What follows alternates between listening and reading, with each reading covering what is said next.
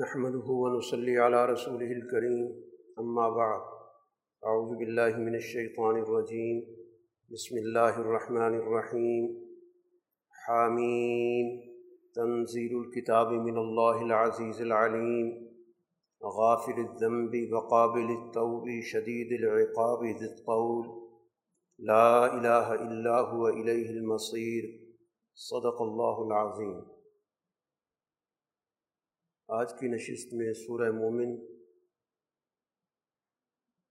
سورہ حامیم سجدہ اور سورہ شورا کے منتخب مضامین پر بات ہوگی۔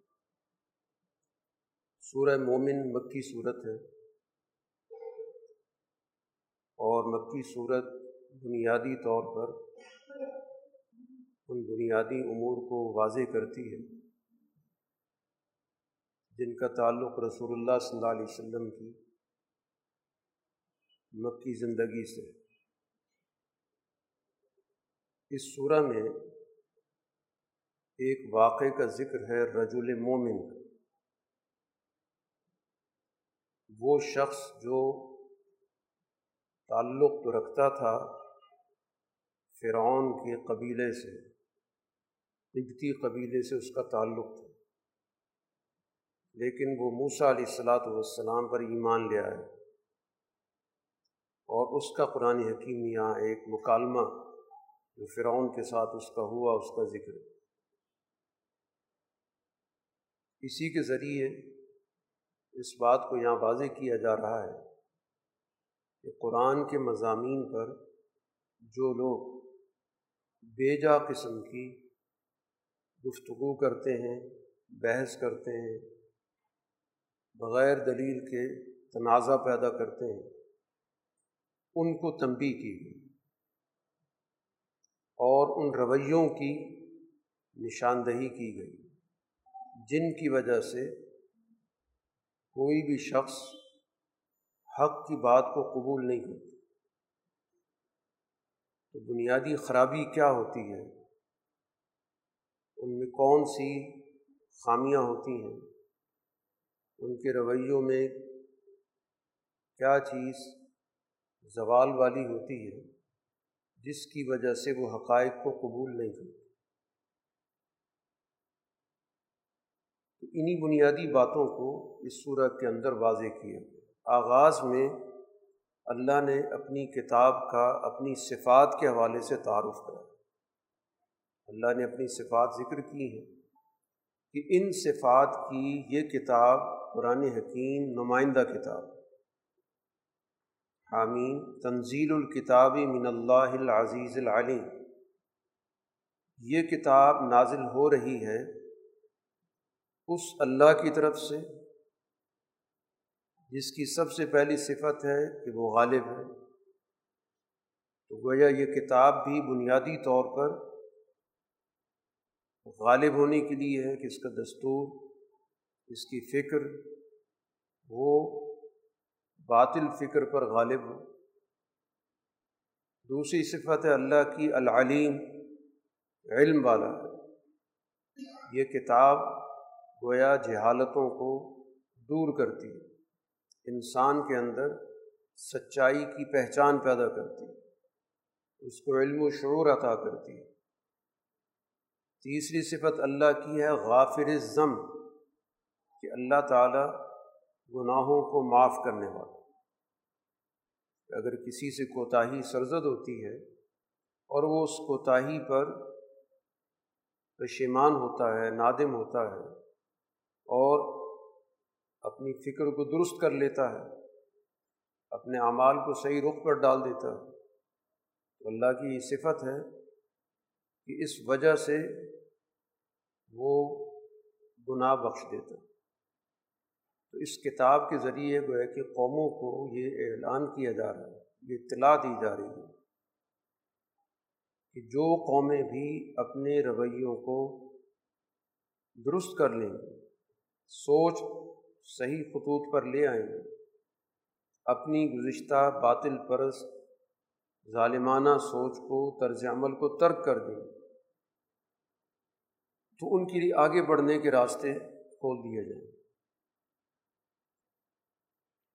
اللہ کی ایک اور صفت بیان کی گئی، قابل تو وہ توبہ قبول کرنے والا۔ اگر کوئی مستقبل میں سچائی کی طرف جانا چاہتا ہے، بڑھنا چاہتا ہے، گزشتہ کوتاہیوں سے نکل کر وہ اپنے طرز عمل کو درست کر لیتا ہے، تو اللہ کے ہاں اس بنیاد پہ اسے رد نہیں کیا جائے گا کہ اس کا ماضی درست نہیں تھا۔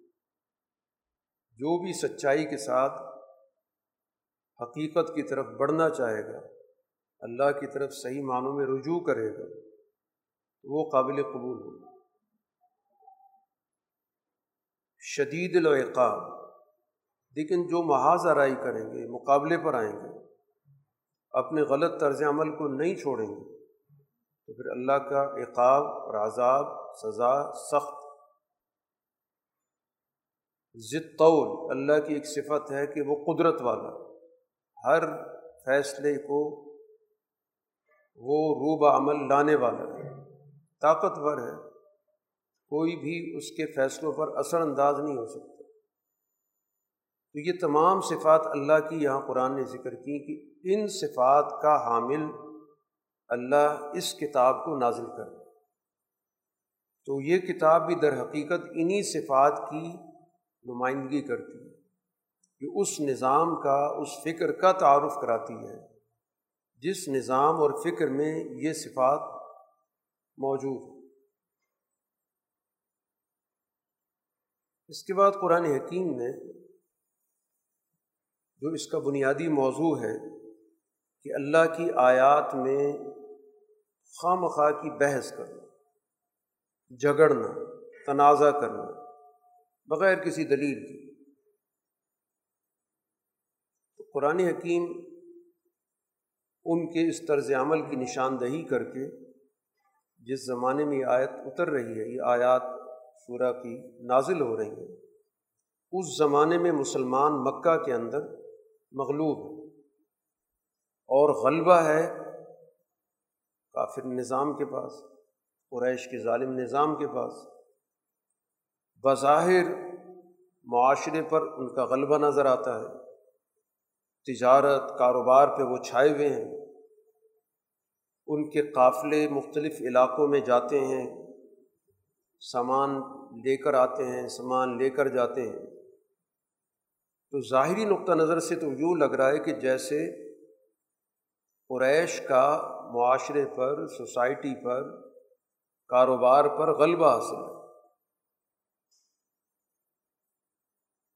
تو اسی تناظر میں قرآن حکیم نے کہا کہ آپ کو ان کے شہروں میں آنے جانے سے کسی قسم کی غلط فہمی نہ ہو۔ یہ ساری وقتی نوعیتیں۔ اگر یہ لوگ سمجھتے ہیں کہ ہمیشہ اسی طرح نظام چلے گا ایسا نہیں۔ اس وجہ سے ان کے اس وقت ظاہری دباؤ یا ظاہری غلبے سے کسی کو بھی دھوکہ نہیں کھانا چاہیے۔ یہ صرف وقتی نوعیت۔ اور پھر قرآن حکیم نے فوراً پچھلی قوموں کے واقعات کو دلیل کے طور پہ ذکر کر دیا کہ پچھلی قوموں کا بھی اگر جائزہ لیا جائے تو ایک وقت میں تو لگتا تھا کہ کبھی بھی ان کا سورج غروب نہیں ہوگا۔ لیکن آج ان کا کوئی نام لینے والا نہیں ہے۔ آج ان کا تذکرہ صرف اور صرف تاریخ میں ہے یا کچھ کھنڈرات ہیں وہ بتاتے ہیں۔ تو اب یہ لوگ بھی اسی راستے پر چل رہے ہیں۔ تو اس وقت ظاہری طور پر جو بھی ان کی نوعیت ہے وہ کسی بھی صورت میں پریشانی والی نہیں ہونی چاہیے۔ اس سے کسی بھی صورت میں کوئی دھوکہ نہیں ہونا چاہیے۔ اور پھر اس کے ساتھ ساتھ قرآن حکیم نے یہ بھی بتایا کہ جادل و بالباطل، پچھلی قومیں بھی اپنے اپنے انبیاء کے ساتھ باطل بنیادوں پر تنازع پیدا کرتی تھی، جھگڑے پیدا کرتی تھی، تاکہ اس کے ذریعے حق کو پست کرے، حق کو مغلوب کرے۔ لیکن میں نے ان کو پکڑ لیا۔ اب بتاؤ کہ کیسا رہا میرا سزا کا معاملہ؟ ذرا تاریخ کا مطالعہ کر کے بتا دو۔ تو اس تاریخ کے مطالعے سے گویا رسول اللہ صلی اللہ علیہ وسلم اور آپ کی جماعت کو اس تاریخی تسلسل کی طرف توجہ دلائی جا رہی ہے۔ یہ تاریخ اسی طرح آگے بڑھے پچھلے لوگوں نے یہ بہت بڑھ چڑھ کے باتیں کی تھیں۔ لیکن آج ان کا کوئی دنیا کے اندر نام و نشان نہیں۔ تو یہی کچھ ان کے ساتھ بھی ہوگا تو گویا تاریخ کا مطالعہ انسانوں کو شعور دیتا ہے سمجھ دیتا۔ ہے اسی کے تناظر میں انسان اپنی قوم کا، دیگر قوموں کا جائزہ لے سکتا ہے کہ ان کا مستقبل کیا ہو سکتا ہے۔ اسی کے ساتھ قرآن حکیم نے اس بات کو بھی واضح کیا کہ اللہ تعالیٰ کا ایک نظام اس دنیا کے اندر ہے اور یہ سارا نظام اوپر تک مربوط ہے۔ یہ عرش سے نظام اللہ کا شروع ہوتا ہے۔ وہ جگہ، وہ مقام جب اللہ نے کائنات کو پیدا کیا تو اس کے بعد اس جگہ کو مرکز اور تمام نظام کو چلانے کا کنٹرول روم بنا دیا۔ اس کو عرش کہتے ہیں۔ اس عرش کو سنبھالنے والا ایک سسٹم پیدا کیا۔ ملائکہ کی صورت میں۔ تو اللہ تعالیٰ کی طرف سے جب بھی کوئی فیصلہ آتا ہے ایک تجلی کی صورت میں، تو سب سے پہلے عرش پہ آتا ہے۔ اور پھر اس عرش کے ارد گرد جو ملائکہ ہیں، پھر وہ اس پیغام کو اخذ کرتے ہیں، سمجھتے ہیں۔ پھر اس نظام پر وہ آپس میں باقاعدہ ان کی گفتگو ہوتی ہے کہ اس پیغام کو، اس حکم کو کیا عملی شکل دی جائے گی؟ وہ اپنی تفصیلات طے کرتے باقاعدہ بحث مباحثے کے ذریعے۔ اور پھر وہ ان کی تفصیلات منتقل ہوتی ہیں نچلے درجے کے فرشتوں کے پاس، جنہوں نے اب ان فیصلوں پہ عمل درآمد کرا۔ اور پھر وہاں سے یہ دنیا کے نظام کا جتنا بھی ہمیں نظر آ رہا ہے یہ سارے کے سارے گوئے کہ ان فیصلوں کے ساتھ یہ جڑا ہوا پورا ایک نظام ہے۔ اسی کو قرآن حکیم کہہ رہا الزین یحملون العرش، کہ وہ جنہوں نے عرش کو باقاعدہ اٹھا رکھا ہے، جو اس کی دیکھ بھال کر رہے اللہ نے نظام بنایا۔ ان کا طرز عمل کیا ہے کہ مسلسل اللہ کی حمد و ثناء کے ساتھ تصویر بیان کر دیں اور دوسرا کام ان کا کیا ہے کہ یستغ فرون للذین آمن اس دنیا کے اندر جو اہل ایمان ہیں، ان کی کوتاہیوں پر وہ اللہ سے مغفرت بھی مانگتے۔ ہیں یہ ایمان والی جماعت ہے، تو ان سے کبھی کبھی کوتاہی بھی ہو جاتی ہے، غلطیاں بھی ہو جاتی ہیں۔ تو وہ فرشتے ان کے حق میں دعا کرتے ہیں۔ کیونکہ یہ جو دنیا کے اندر ایمان والی جماعت ہے یہ بھی بنیادی طور پر اللہ تعالیٰ کے اس پیغام پر ایمان بھی رکھتی ہے، اس سے جڑی ہوئی بھی ہے اور اس کو معاشرے میں نافذ کرنے، غالب کرنے، عمل درآمد کرنے کے لیے جد وجہد کر رہی ہے۔ تو اس طرح گویا کہ ان ملائکہ کی ان کو توجہات حاصل ہوتی ہیں۔ اور باقاعدہ قرآن حکیم نے ان کی دعا کا مضمون بھی ذکر کر دیا۔ کہ ربنا وسیع تک شعی رحمتاً و علم اللہ، آپ کی رحمت بھی بہت وسیع ہے اور علم بھی بہت وسیع ہے۔ اس کی بنیاد پر ہم یہ دعا کرتے ہیں کہ وہ لوگ جو تیری طرف متوجہ ہیں، تیرے راستے کی پیروی کر رہے ہیں، تو ان کی کوتاہیوں کو بخش دے۔ جن کوتاہیوں کی وجہ سے رکاوٹ پیش آ سکتی ہے، ان کو معاف کر دیں اور ان کو جہنم کے عذاب سے بچا اور ان کو ان باغات میں داخل کر جن کا ان سے تو نے وعدہ کیا۔ نہ صرف ان کو داخل کر، بلکہ جو بھی ان کے ساتھ، ان کے خاندان میں معاون ہیں، چاہے ان کے اوپر کے نسل کے لوگ ہیں، آبا و اجداد ہیں، چاہے ان کے شریک حیات ہیں، چاہے ان کی اولادیں ہیں، جو اس بنیادی فکر میں ان سے متفق ہیں۔ چاہے عمل کے اندر ان سے پیچھے ہیں لیکن ان کو بھی انہیں کے ساتھ اس سارے عمل میں شریک کر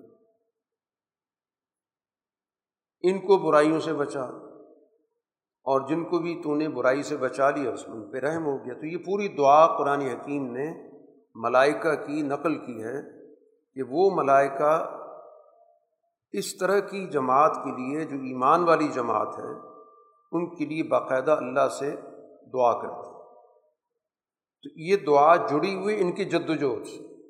یہ وہ دنیا کے اندر اپنی جد وجہد کر رہے ہیں، محنت کر رہے ہیں، کاوش کر رہے ہیں۔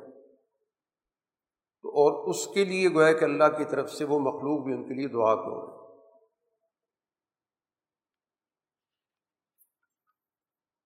اسی کے ساتھ یہاں پر اللہ تعالیٰ نے اپنے صفات الہی کا نظام بھی ذکر کیا کہ جو اللہ پر ایمان لانے والی جماعت ہوتی ہے، وہ بنیادی طور پر ایمان رکھتی ہے اللہ کی ان صفات پر جن صفات کی پوری کائنات کے اندر کار فرمائی ہے۔ مثلاً اللہ کی صفت ذکر کی، فالحکم اللہ العلی الکبیر۔ حکم اس ذات کا، اس اللہ کا جو بلند ہے، بڑا ہے۔ آگے جا کے ایک اور صفت ذکر کی، رفیع الدرجات، جس کے درجات بہت بلند ہیں۔ ذوال عرش والا ہے۔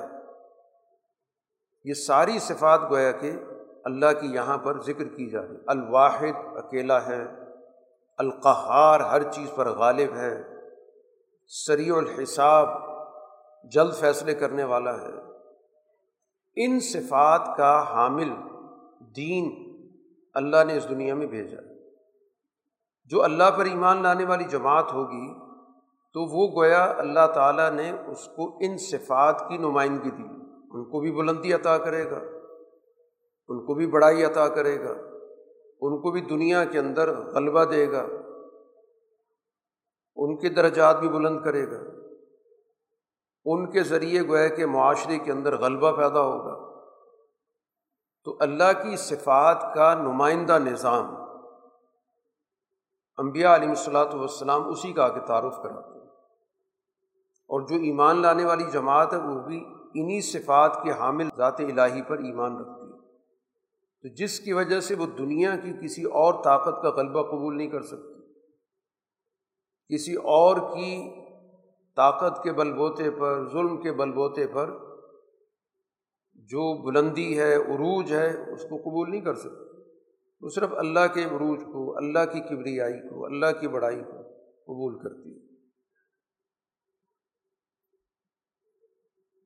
قرآن حکیم واقعات کے ذریعے بات سمجھاتا ہے، پہلے بھی ذکر آ چکا ہے کہ موسا علیہ السلاۃ والسلام کے مقابلے پر اس دور کا جو ظلم اور کفر اور استحصال کا نظام تھا، اس کے تین بڑے عناصر تھے۔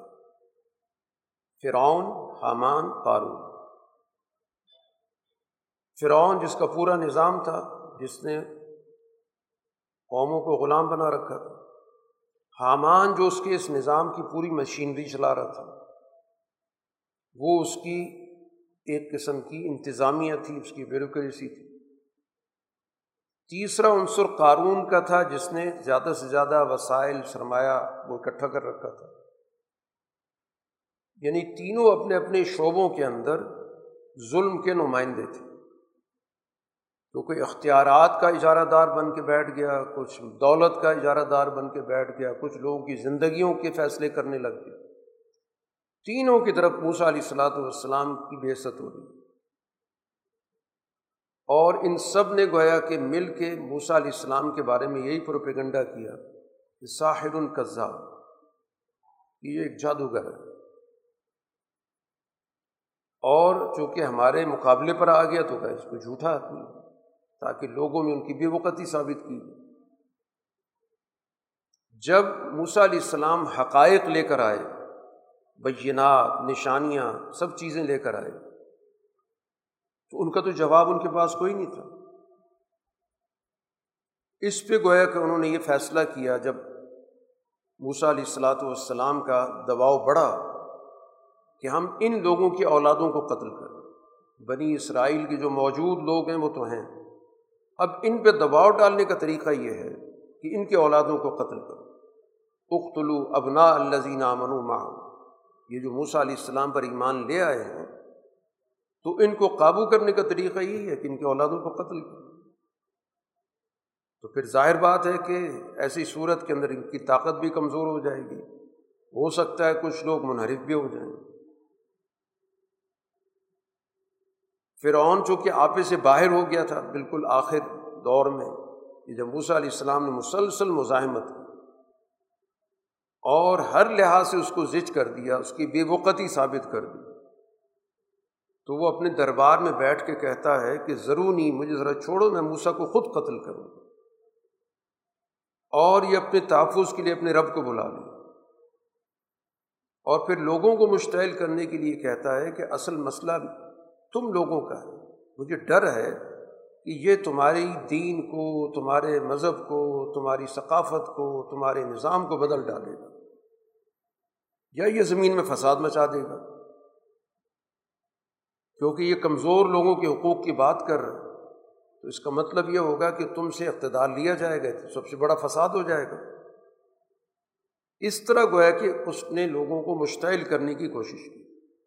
کہ میں تو تمہارے دین کی حفاظت کی کوشش کر رہا ہوں اور تمہارے معاشرے کے اندر امن قائم کرنے کی کوشش کر رہا ہوں اور یہ تمہارے دین کو بدلنا چاہتے ہیں، تمہاری تاریخ بدلنا چاہتے ہیں، یہ تو معاشرے میں فساد کرنا چاہتے ہیں۔ جب موسیٰ علیہ السلام نے اس کے عزائم سنے تو ظاہر ہے کہ اللہ کی طرف رجوع کیا، انی عز تو ربی و رب میں اپنے رب کے اور تمہارے رب کی پناہ میں آتا ہوں، ہر متکبر شخص سے جو حساب کے دن پہ ایمان نہیں رکھتا۔ یہ اس کا تکبر بول رہا ہے، جو سب لوگوں کو حقیر سمجھ رہا ہے۔ ان کے فیصلے اپنے ہاتھ میں لے رکھے کہ میں تمہارے دین کی بھی حفاظت کر رہا ہوں، تمہارے امن کی بھی حفاظت کر رہا ہوں۔ تو اس متکبر کے مقابلے پر میں اللہ کی پناہ میں آتا ہوں، میں اللہ سے مدد مانگتا ہوں۔ اس موقع پر پھر اللہ تعالیٰ نے وہ رجل مومن کا کردار سامنے آ گیا۔ دنیا کے اندر دعا کی قبولیت کی بہت سارے طریقے ہوتے ہیں۔ تو جب موسیٰ علیہ السلاۃ والسلام نے یہ کہا کہ میں اللہ کی پناہ میں آتا ہوں، تو اللہ نے اسی آل فرعون میں سے، اسی فرعونی نظام کے افراد میں سے، اسی قبطی قبیلے میں سے ایک مومن شخص کو کھڑا کر دیا۔ جس نے اب تک اپنا ایمان چھپایا ہوا تھا۔ اس نے اس موقع پر جب یہ فرعون کی زبان سے یہ بات سنی کہ وہ کہہ رہا ہے کہ میں موسا کو قتل کرنا چاہتا ہوں، تو اس موقع پر وہ سامنے آ گیا۔ اس نے سوال کیا کہ تم ایک ایسے شخص کو اس لیے قتل کرنا چاہتے ہو کہ وہ صرف یہ کہہ رہا ہے نا کہ اللہ میرا رب ہے۔ اس کے علاوہ اور کیا کہتا ہو؟ وہ تمہاری ربوبیت کا انکار کر رہا ہے کہ تم نہیں ہو، رب اللہ ہے۔ اور پھر وہ تمہارے پاس، تمہارے رب کی طرف سے دلائل بھی لے کر آیا۔ میں اس دعویٰ نہیں کر رہا۔ حقائق پیش کر رہا ہے، بینات پیش کر رہا ہے، کھلی باتیں لے کر آیا، کھلی نشانیاں لے کر آیا ہے معجزات لے کر آیا۔ اس نے ہر طریقے سے تمہیں بات سمجھانے کی کوشش کی۔ اور پھر اس نے سمجھانے کے لیے کہا کہ دیکھو، اگر یہ شخص جھوٹا ہے تو جھوٹ کا ببال اس پہ آئے گا۔ اور اگر یہ سچا ہے، تو یہ جو کچھ تمہیں کہہ رہا ہے کہ تمہارا برا وقت آنے والا ہے، تمہیں سزا ہوگی، تو پھر وہ تو ہوگی رہے گی۔ اور ساتھ ہی اس نے ایک بڑی اصولی بات کی، ایک بڑے ضابطے کی بات کی کہ اللہ تعالیٰ ایسے لوگوں کو کبھی رہنمائی نہیں دیتا، کبھی بھی ان کو راستہ نہیں بتلاتا۔ جو حدود سے نکلنے والے ہوں، قاعدے، ضابطے توڑنے والے ہوں، جھوٹ بولنے والے ہوں، اللہ ان کی رہنمائی نہیں کرتا۔ اب یہ جو اس نے جو جملہ استعمال کیا، بڑا بامانہ ہے۔ بات تو عمومی کی، کہ جو بھی حدود سے تجاوز کرتا ہے، جھوٹا ہوتا ہے، اللہ تعالیٰ اس کے لیے مستقبل میں رہنمائی نہیں کرتا۔ تو اگر خدا نہ خواستہ موسا علیہ السلام جھوٹے ہیں، تو اللہ اس کو آگے کا راستہ نہیں دکھائے گا۔ لیکن اگر اس کے مقابلے پر تم جھوٹے ہوئے حدود سے تجاوز کر رہے ہو، تو تمہیں بھی کوئی تدبیر نہیں سجائی دے گی۔ تم کوئی مقابلہ نہیں کر سکو۔ کیونکہ پچھلی تاریخ یہی بتا رہی ہے کہ تم نے جو جو مقابلہ کرنے کی کوشش کی، ہر مقابلے میں ناکام ہو۔ تو یہ ایک ضابطے کی بات ہے کہ جو بھی مصرف ہوگا، کذاب ہوگا۔ مصرف جو بھی فطرت کے اصول، ضابطے جو اللہ تعالیٰ نے انسانوں کے لیے دنیا میں مقرر کیے ان سب کو پامال کر دے۔ بس وہ کہ جو میری خواہش ہے، جو میری زبان پہ آتا ہے، بس وہ قانون ہے۔ میں کسی قانون کا پابند نہیں ہوں۔ اور پھر حد درجہ جھوٹ بولنے والا ہو اس کے جواب میں قرآن حکیم نے یہ جو اصل میں قول نقل کیا ہے، یہ قول ہے اسی رجل مومن کا کہ آج دنیا کے اندر تمہیں غلبہ حاصل ہے۔ چلتے پھر رہے ہو حکومت تمہارے پاس۔ فمین سرونا ممبا صلی انجا آنا اگر اللہ کی طرف سے عذاب آ گیا تو اب تم خود فیصلہ کرو کہ ہماری مدد کون کرے گا۔ ابھی تو ٹھیک ہے، تم چل پھر رہے ہو، تمہارا کاروبار ہے، تجارت ہے، حکومت ہے، غلبہ ہے، سب کچھ ہے۔ لیکن اگر صورت حال بدل جائے، اللہ کا عذاب آ جائے، زوال آ جائے تو پھر ایسی صورت میں ہماری مدد کون کرے گا؟ یہ اصل میں توجہ دلانا چاہ رہا ہے کہ جو تمہارا دعویٰ ہے کہ میں رب ہوں، بڑا رب ہوں، میں خدا بنا ہوا ہوں، تو ان کی بے وقتی وہ شخص ان کے سامنے واضح کر رہا ہے کہ اگر مصیبت آئے گی تو ہماری مدد کون کرے گا؟ کیونکہ مصیبت تو سب پہ آنی ہے، تم پر بھی آئے گی۔ لیکن اس نے براہ راست گفتگو فرعون سے نہیں کی۔ جو بھی درباری سب کو مخاطب کر کے بات کی۔ آج تمہاری حکومت ہے، غالب ہو۔ کل کوئی مصیبت آ جاتی ہے، تمہاری مدد کو کون پہنچے گا؟ یہ گویا کہ اس شخص نے دو تین جملوں میں بات کی۔ فرعون اپنی بات پہ اڑا ہوا، وہ کہنے لگا کہ نہیں، میں جو تمہیں باتیں بتا رہا ہوں، یہی ہدایت کی باتیں۔ میں تمہیں وہی دکھانا چاہتا ہوں جو میں خود دیکھ رہا ہوں۔ میں تو تمہیں ہدایت کے راستے کی طرف لے کے جانا چاہتا ہوں۔ اس مرد مومن نے پھر بات سمجھائی کہ تاریخ سے ذرا سبق حاصل کرو۔ مجھے ڈر ہے تم لوگوں کے بارے میں وہ جو تاریخی واقعات ہو چکے ہیں۔ قوم نو کا، قوم آگ سمود مجھے تو ڈر ہے کہ تاریخ وہی دہرائی جائے گی۔ اور اللہ تعالیٰ بندوں پہ ظلم نہیں کرتا۔ وہ بھی اسی لیے تباہ ہوئے کہ انہیں اپنے اوپر خود ظلم کیے تو آج اسی طرح تم لوگ اپنے اوپر ظلم کر رہے ہو۔ اور مجھے تو اس دن کا بھی تم لوگوں کے بارے میں اندیشہ ہے کہ جب ہر طرف سے آوازیں پڑ رہی ہوں۔ گی کسی جگہ کسی کو پیش کیا جائے اور اس کے خلاف ہر جگہ سے آواز اٹھنے لگ جائے کہ یہ مجرم ہے، یہ مجرم ہے، اس نے فلاں کو قتل کیا، فلاں کو مارا۔ تو مجھے اس دن کا ڈر ہے جب سب طرف سے آوازیں اٹھ رہی ہوں گی اور تم اس وقت پیٹ پھیر کے بھاگ رہے ہو۔ اللہ سے بچانے والا کوئی نہیں ہوگا۔ پھر مزید اس نے کہا کہ تمہارے پاس یوسف علیہ السلاۃ والسلام بھی آئے تھے۔ اور یوسف علیہ السلاۃ والسلام بھی واضح دلائل کے ساتھ آئے تھے۔ انہوں نے بھی دلائل پیش کیے تھے۔ اور سب سے بڑی دلیل ان نے عملاً دنیا کے اندر ایک ایسا نظام قائم کیا تھا جس سے لوگوں کی معاشی حالت بہتر ہو گئی، قحط سے ان کی حفاظت ہو گئی۔ عملاً تمہارے سامنے انہوں نے تمہیں بھوک سے نکالنے کا ایک نظام دیا۔ لیکن تم ان کے بارے میں مشکوک رہے۔ حتیٰ کہ وہ دنیا سے چلے گئے تو پھر تم نے یہ کہنا شروع کر دیا کہ ان کے بعد وہ کوئی رسول نہیں آئے گا۔ اسی طرح گویا کہ جو مصرف ہوتا ہے، حدود سے نکلنے والا ہوتا ہے، شک پیدا کرنے والا ہوتا ہے، وہ اسی طرح بھٹک جاتا ہے۔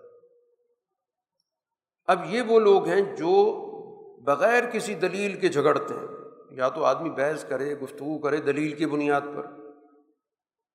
ان کی تو صورت حال ہے کہ بغیر سلطان عطا ہوں، کوئی دلیل نہیں ہے۔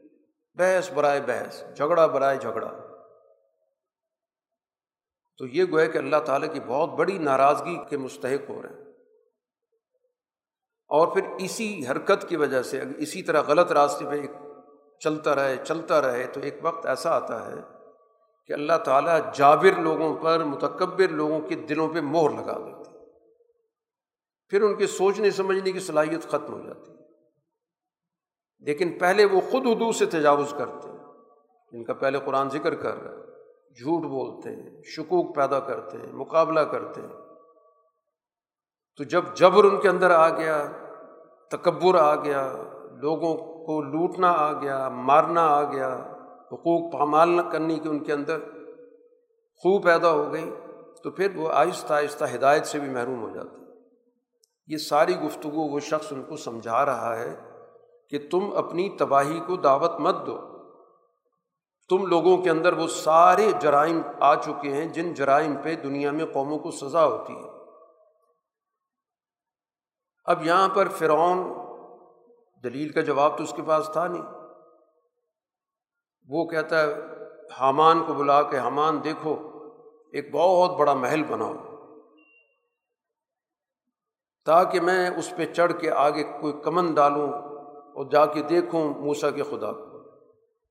یہ وہ جواب دے رہا ہے۔ میں سمجھتا ہوں کہ یہ تو جھوٹ بول رہے اس طرح گویا کہ عقل معاف ہو جاتی یعنی بد کرداری اس کے سامنے بڑی خوبصورت بن گئی۔ وہ اس طرح گویا کہ سمجھ رہا ہے کہ میں لوگوں کو بیوقوف بناؤں گا۔ لیکن قرآن کہتا ہے وہ ماقعد فرعون اللہ فی طباب فرعون کی جو بھی تدبیر ہے، وہ تو تباہ ہو گئی۔ کوئی کارگر نہیں ہو رہی۔ تو سب سے پہلے اس مرد مومن نے ان کے اس نظام پہ تنقید کی، اس کی خرابی بتائی اور بتا دیا کہ اس پہ برا وقت آ رہا ہے۔ اور پھر ساتھ ہی اس نے اپنی دعوت بھی دی کہ میں تمہیں سچے راستے کی دعوت دیتا ہوں۔ میری بات مانو۔ میں تم کو بتاتا ہوں، سیدھا راستہ کیا ہے؟ رہنمائی کا راستہ کیا ہے؟ پھر اس نے تجزیہ کیا کہ دیکھو یا قوم، انما حاضی الحیات الدنیا متا یہ میری قوم، یہ دنیا کی زندگی جو ہے، یہ تو کچھ دنوں کی زندگی ہوتی ہے۔ متا کہتے ہیں اس چیز کو کہ جو انسان کی ایک مختصر سے رہن سہن کا نظام ہے، جس میں ضروریات پوری کرتی اور اس کے مقابلے پر ایک اور جہان ہے، دارالقرار ہے وہ تو۔ وہاں تو ابدی زندگی ہے۔ اور جو شخص عمل کرتا ہے، برا عمل کرتا ہے، تو جتنا اس نے برا کیا، اتنی اسے سزا ملے گی۔ لیکن دوسری طرف نیک عمل اگر کوئی شخص کرتا ہے صحیح نظریے کے ساتھ، اس کا اللہ تعالیٰ نے نتیجہ جو رکھا ہے، وہ بے حساب رکھا ہے۔ یہ بھی اللہ تعالیٰ کی رحمت ہے کہ جو برائی ہے، اس کا تو اتنا ہی اس نے درجہ رکھا ہے۔ جس درجے کی برائی ہے، اتنا اس کو نتیجہ ملے گا۔ لیکن اگر اس نے ایک اچھا عمل کیا ہے، تو عمل کی نوعیت کے اعتبار سے اس کا ظاہر ہے کہ صرف اس عمل کی درجے تک اس کو قائم نہیں رکھا جائے گا، بلکہ کہیں درجہ، جس کو قرآن کہتا ہے کہ یرزقون فیہ بغیر حساب۔ بغیر حساب کے وہاں پر ان کو وسائل دیے جائیں۔ گے پھر وہ شخص مزید ان کو توجہ دلاتا ہے، قوم، وجہ کیا ہے؟ میں تم کو نجات کا راستہ دکھا رہا ہوں اور تم مجھے آگ کی دعوت دے رہے ہو۔ تم مجھے دعوت دے رہے ہو، مجھ پہ دباؤ ڈال رہے ہو کہ میں اللہ کا انکار کر دوں۔ اور ایسی چیزیں جن کا علم ہی نہیں، میں ان کو اللہ کے ساتھ شریک کرنا شروع کر دوں۔ یہ ساری کی ساری دعوت جو ہے، وہ قرآن حکیم نے اس مرد مومن کی ذکر کی۔ اور ساتھ ہی واضح کر دیا کہ جو مصرفین ہیں حدود کو توڑنے والے ہیں۔ وہ ظاہر ہے کہ آگ والے ہیں، وہ آگ سے کھیل رہے ہیں۔ اور ان قریب جب تم لوگوں پر برا وقت آئے گا تو تمہیں میری باتیں یاد آئیں گی کہ میں تمہیں صحیح باتیں بتا رہا تھا۔ باقی میں اب اپنا معاملہ کیونکہ ظاہر ہے اس کو بھی دباؤ کا سامنا ہے، اس کو بھی دھمکیاں دی جا رہی ہیں، میں اپنا معاملہ اللہ کے سپرد کرتا تو اللہ تعالیٰ نے اس شخص کو ان کی جو بھی سازش تھی، بری تدبیریں اس سے بچا دیا اس کو قتل کرنا چاہتے تھے۔ اور یہ سارے آل فرعون ان کے ارد گرد سارا کا سارا عذاب آ گیا۔ غرق ہوئے۔ اور اب بھی قرآن کہتا ہے کہ انار یو رضون علیہ غدوب واشی صبح شام ان کے سامنے آگ پیش کی جا رہی ہے۔ مسلسل و عذاب کی کیفیت جاری ہے۔ اور قیامت کے روز تو کہہ دیا جائے گا کہ جاؤ، سخت ترین عذاب میں داخل ہو جاؤ۔ یہ گویا کہ قرآن حکیم نے مرد مومن کا ایک تعارف کرایا کہ اس نے اس موقع پر اپنی قوم کو سمجھانے کی کوشش کی۔ اور اس کا تعلق انہیں کے نسل سے تھا۔ وہ کوئی بنی اسرائیل کے نسل سے تعلق نہیں رکھتا تھا۔ اس کو اللہ نے توفیق دی تھی، ایمان لے آیا تھا، اس لیے اس نے پوری کوشش کی، لیکن اس کی ایک ساری کوشش رائے گاہ ہے اور وہ سارے کے سارے فرعون کے پیچھے ہی چلے۔ جیسے قرآن حکیم دوسری جگہ ذکر بھی کرتا ہے کہ فرعون نے اپنی قوم کی عقل ہی مار دی تھی۔ یہاں پر قرآن حکیم ایک مکالمہ ذکر کر رہا ہے جو جہنم میں ہو رہا ہے۔ قیادت کا اور ان کے پیروکاروں کا۔ دنیا کے اندر جو جن کے پیچھے چلتے رہے، ان کی بات مانتے رہے، تو وہ قیادت ساری کی ساری جہنم میں پہنچ گئی تو پیروکار بھی ساتھ داخل کر دیے گئے۔ اب وہاں پر یہ جو اعلی کار تھے، پیروکار تھے، کمزور لوگ جو پیچھے چل رہے تھے، وہ ان متکبرین سے کہیں گے کہ انا کنہ لکم تب آن ہم تو تمہارے پیروکار تھے۔ ہم تو دنیا کے اندر تمہاری باتیں مانتے تھے۔ تمہارے نعرے لگاتے تھے، تمہارے جھنڈے اٹھاتے تھے، تمہارے پیچھے تھے۔ تو کیا آج تم ہمیں آگ کے کچھ حصے سے بچا سکتے ہو؟ ہم نے کتنا تم سے تعاون کیا، تمہاری ساری لیڈرشپ تمہاری وجہ سے تھی۔ تو آج اس موقع پہ کچھ تمہارے کام آؤ۔ تو وہ تکبرین کہیں گے، ہم سب جہنم میں ہیں۔ ہم نے تمہاری کیا مدد کرنی؟ ہم تو اپنی مدد نہیں کر سکتے۔ اور اللہ نے فیصلہ کر دیا۔ اب ہم اس فیصلے کو بدل بھی نہیں سکتے۔ تو قرآن اسی یہ اس کو ذکر کر رہا ہے کہ جو دنیا کے اندر آنکھیں بند کر کے دوسروں کے پیچھے چل رہے ہیں اور توقع رکھتے ہیں کہ یہ ان کی مدد کریں گے، ان کا کوئی نہ کوئی ساتھ دیں گے، ان کو کوئی نہ کوئی سہولت دیں گے۔ تو سہولت ان نے کیا دینی؟ یہ تو ان کو جہنم میں پہنچا کے آئیں گے اور اس کے بعد ہاتھ جھاڑ دیں گے کہ ہم کیا کر سکتے ہیں؟ اب اس موقع پر یہ جو جہنم میں لوگ ہیں، یہ رابطہ کریں گے جہنم کے داروغوں سے اور ان سے کہیں گے کہ ذرا اپنے رب سے ہماری دعا کریں، ہماری درخواست پہنچائیں، آپ بھی کہیں انہیں کہ ایک دن کے لیے تو عذاب ہلکا کر دیں۔ تو وہ پوچھیں گے کہ کیا تمہارے پاس پیغمبر، دلائل، حقائق کے ساتھ آئے تھے کہ نہیں آئے تھے؟ وہ تو بالکل آئے تھے۔ انہیں ہمیں بار بار سمجھایا تھا۔ تو پھر وہ کہیں گے، ٹھیک ہے، پکارتے رہو تم تمہاری پکارا اجزائے ہے۔ اس کا کوئی فائدہ نہیں، جتنے مرضی گڑ گڑاتے رہو۔ اس کے بعد قرآن حکیم ایک اور حقیقت بھی بیان کرتا ہے کہ امبیا کی مدد اللہ تعالیٰ اس دنیا میں کرتا رہا ہے۔ اور اسی طرح جو لوگ امبیا پر ایمان لانے والے ہیں، ایسا نہیں ہے کہ ایمان والوں کو یہ کہا جا رہا ہے کہ تمہیں تو اس دنیا میں کچھ نہیں ملنا، آخرت میں ہی ملے گا۔ اسی دنیا کے اندر ہم اپنے رسولوں کی اور ان لوگوں کی مدد کرتے رہیں اور کریں گے۔ تو اللہ کی مدد گویا اس دنیا کے اندر پہلے بھی آتی رہی ہے۔ اگر آج بھی گویا کہ اس دین کی بنیادی فکر پر اجتماعیت قائم ہوگی اور اسی طرح انہیں اخلاق کے ساتھ، اسی تربیت کے ساتھ تو اللہ کا وعدہ اسی طرح کھڑا ہے۔ انا لنن سرو رسول ناب امن فی الحیات دنیا ہم اپنے رسولوں کی بھی مدد کرتے ہیں اور کریں گے اور اسی طرح ایمان والوں کی بھی، اسی دنیا کی زندگی۔ میں اور اسی طرح اس دن بھی جب یہ سارے گواہ پیش ہوں گے، گواہیاں آئیں گی، جس روز ظلم کرنے والوں کو کوئی معذرت فائدہ نہیں دے گی جتنی مرضی معذرت کرتے رہیں، وجوہات بتاتے رہیں، تو اس کا تو کوئی فائدہ نہیں ہوگا۔ رسول اللہ صلی اللہ علیہ وسلم کو موسا علیہ السلاۃ والسلام کی واقعے کے بعد ان پر کتاب کا نزول سارا ذکر کر کے کچھ بنیادی اصولی باتیں بتائی گئیں کہ تربیت کے لیے کیا چیزیں ضروری ہوتی ہیں۔ سب سے پہلے فص بر صبر سے کام لیں، استقامت اختیار کریں۔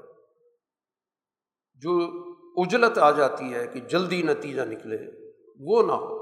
ان وعد اللہ یہ حق، اللہ کا وعدہ سچا ہے۔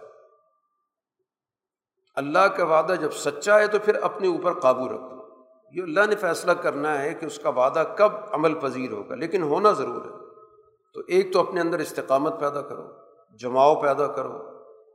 جو بھی ظلم ہے، برائی، اس کے خلاف پوری طرح مزاحمت پیدا کرو۔ مشکلات ہیں تو ان کو خندہ پیشانی سے برداشت کرو۔ اور جو بھی عملی کوتاہیاں ہیں، ان پر اللہ سے رجوع کرو، استغفار کرو۔ جو بھی کوئی کمزوری ہو رہی ہے، اس پہ اڑنے کی بجائے جمنی کی بجائے، اس کی کوئی دلیل دینے کی بجائے، غلطی کو غلطی مانو اور اس پہ اللہ سے معافی مانگو۔ اللہ سے اپنا تعلق مضبوط کرو۔ سب بے حمد رب بلاشی والی کار صبح شام اللہ کے حمد کے ذریعے اس کی تصویر بیان کرو۔ کہ جو بھی دنیا کے اندر کوئی کوتاہی ہے، اس کا اللہ سے کوئی تعلق نہیں ہے۔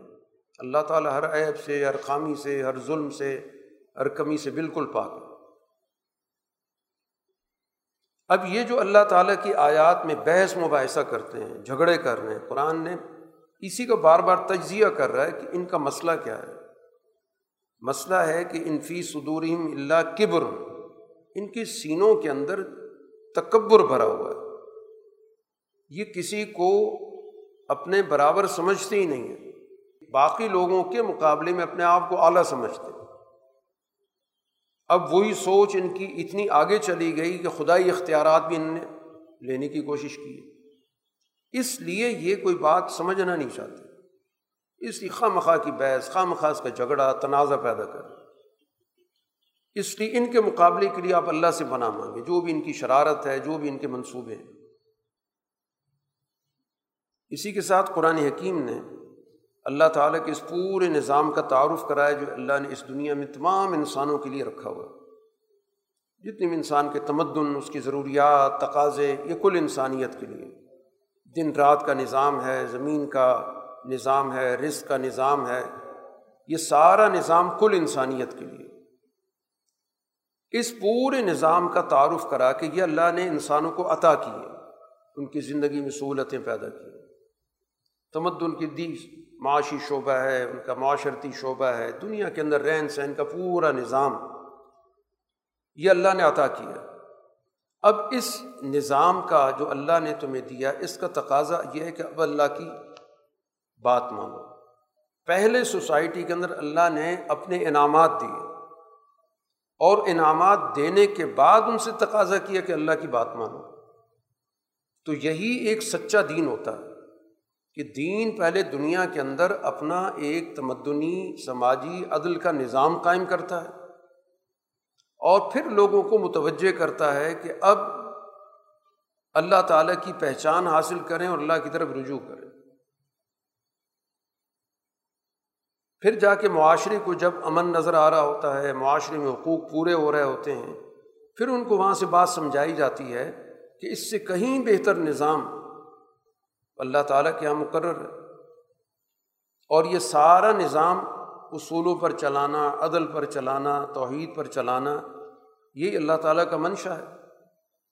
تو معاشرے کو پہلے سہولت دی جاتی ہے، ان کے حقوق پورے کیے جاتے ہیں، پھر ان کو اللہ کی پہچان کے مواقع حاصل ہوتے ہیں، پھر ان کی سوچ اوپر چلتی ہے۔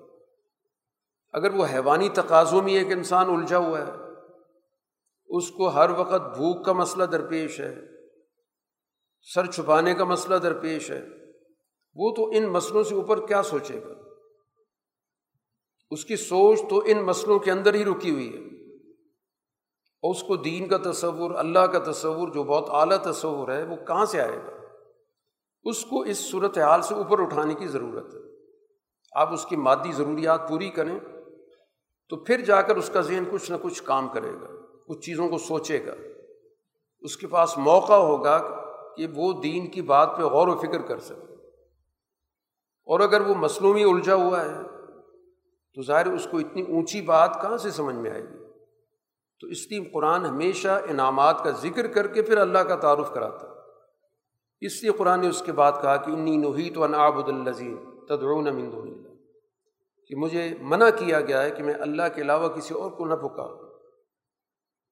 ان انعامات کے ذکر کے بعد کہ یہ انعامات تو اللہ نے دیے تو جس نے دیے اس کو چھوڑ کر کسی کو اور کیوں کیوں پکارتے اور دنیا کے اندر شرک کے نظام کا سب سے بڑا نقصان یہی ہوتا ہے کہ وہ لوگوں کو اللہ تعالیٰ کی دی گئی نعمتوں سے دور کر دیتا اس کی نسبت غلط کر دیتا۔ کہ یہ فلاں کی وجہ سے، یہ فلاں کی وجہ سے۔ یہی شرک انسان کو گویا سچائی سے دور کرتا۔ ہے اس کی سب سے پہلے تو یہ سوچ کہ یہ سارا انعامات کا نظام اللہ کا یہ دنیا میں کوئی اس کا داتا نہیں ہے، دینے والا نہیں ہے کہ جو ہم پہ احسان جتاتا ہو۔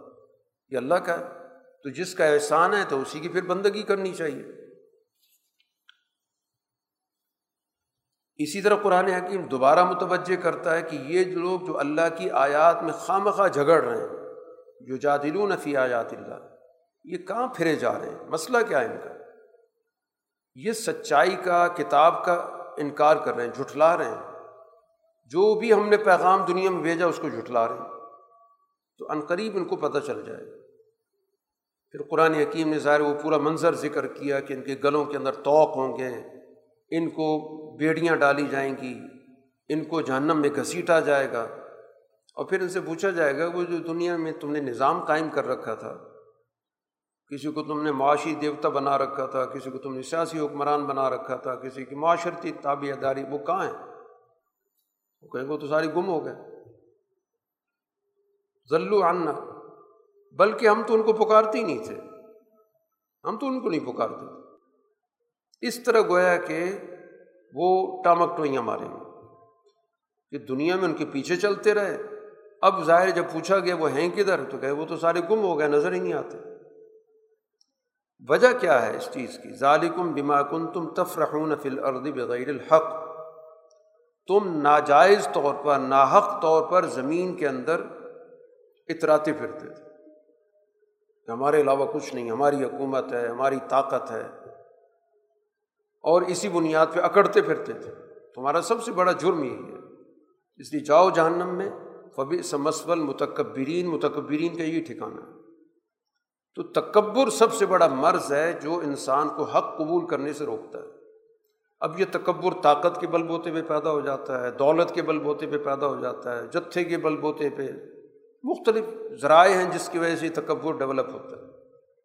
اور یہی حق کے قبول میں رکاوٹ بنتا ہے اور یہی دنیا میں لوگوں پر ظلم کرنے کا سبب بنتا ہے۔ اسی وجہ سے حقائق قبول نہیں کرتے، اسی وجہ سے بحث مباحثے کرتے ہیں، فضول اس کے اندر گفتگو کرتے ہیں۔ قرآن حکیم ساتھ ساتھ ایمان والی جماعت کو بھی متوجہ کرتا ہے کہ ان کو ثابت قدم رہنا چاہیے۔ کہ بظاہر حالات ٹھیک ہے ان کے حق میں نہیں ہیں، لیکن یقین رکھو ان نواد اللہ حق۔ اور جو کچھ کہا جا رہا ہے، وہ ہو کر رہے گا۔ ہو سکتا ہے کہ اس کا کچھ حصہ رسول اللہ صلی اللہ علیہ وسلم اپنی زندگی میں خود دیکھ لیں۔ اور جو باقی بھی ہے، وہ بھی ہو کے رہے گا، چاہے آپ دنیا سے چلے جائیں۔ تو اللہ نے آپ کی زندگی میں آپ کو بدر کی کامیابی دکھا دی۔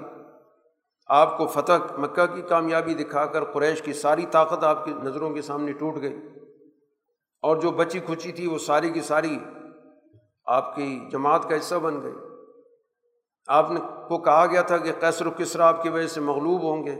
تو اگرچہ آپ تو دنیا میں نہیں تھے، لیکن وعدے پورے ہوئے۔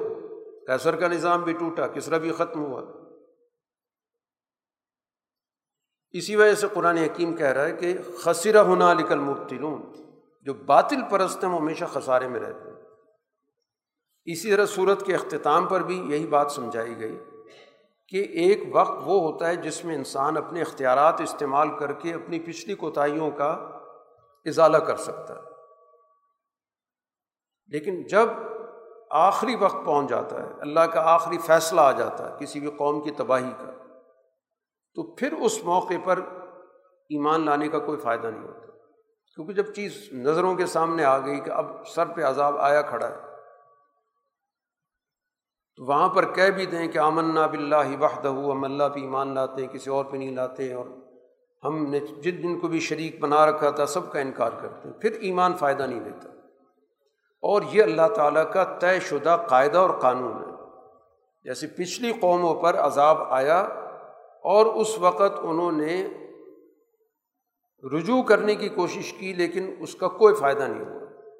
تو یہی قاعدہ قانون آج بھی موجود ہے کہ جب سر پہ کوئی چیز مسلط ہو جائے اور اس وقت رجوع کرنے کی کوشش کرو گے، پلٹنے کی کوشش کرو گے، تو اس کی کوئی حقیقت نہیں۔ ہو پھر جو چیز آنی وہ آ کے رہے گی۔ وہ خسر ہونا علی کل کافر کفر کرنے والے خسارے میں۔ تو بھارت اس صورت میں جو بھی بحث و مباحثے کی بنیادیں تھیں۔ قرآن نے ان کو واضح کر دیا، حدود سے تجاوز کرنا، شک و شبہ پیدا کرنا، جھوٹ بولنا، جبر کرنا، تکبر کرنا، یہ سارے وہ معاشرتی امراض ہیں جو سوسائٹی کی تباہی کا باعث بنتے ہیں۔ فرد کو بھی تباہ کرتے ہیں، سوسائٹی کو بھی تباہ کرتے ہیں۔ حامیم سجدہ، یہ مکی صورت ہے اور اس میں بھی قرآن حکیم نے اپنا تعارف کرایا تنظیر من الرحمٰن الرحیم۔ کہ یہ جو کتاب ہے، یہ اللہ کی ان صفات کی نمائندہ کتاب ہے، رحمت کی کتاب ہے۔ وہ رحمت ہمہ گیر تمام انسانوں کے لیے ہے۔ اور وہ رحمت گویا کہ دونوں جہانوں کے لیے اس دنیا میں بھی باعث رحمت ہے اور اس دنیا کے بعد کے جہان کے لیے بھی رحمت کا یہ اس کتاب کی تعلیمات کی یہ بنیادی خصوصیات ہیں۔ کیونکہ اس ذات کی کتاب ہے۔ باقاعدہ یہ ایک کتاب ہے، دستاویز ہے، جس کو رسول اللہ صلی اللہ علیہ وسلم پر اللہ نے نازل کیا اور اللہ کے رسول نے باقاعدہ لکھوایا، محفوظ کروایا۔ پھر اس کی آیات بڑی تفصیل کے ساتھ، پورا کا پورا پیغام وضاحت کے ساتھ دیتی۔ ایسی گول مول باتیں نہیں ہیں۔ بالکل وضاحت کے ساتھ ہر مضمون کو بیان کیا۔ گیا اور ظاہر عربی زبان میں، کیونکہ اس وقت کے جو لوگ ہیں، وہ اس زبان کو جانتے تو اسی زبان میں ان سے گفتگو کرنی ہے۔ لقومی یا یہ کتاب اصل میں جو بنیادی علم اور شعور رکھنے والوں کے لیے ان کی جاہلوں کے لیے نہیں، جو حقائق کو سمجھیں گے، سوچنے کا عمل شروع کریں گے تو یہ کتاب ان کی نمائندگی ان کو ہدایت دے گی۔ مستقبل کے حوالے سے جو سچائی کو قبول کریں گے، یہ کتاب ان کو بشارت دیتی ہے کہ تمہاری کامیابی ہے۔ اور جو انحراف کرنے والے، ان کے لیے کتاب نظیر ہے، بتا رہی کہ تباہی تم پر آ کے رہے گی۔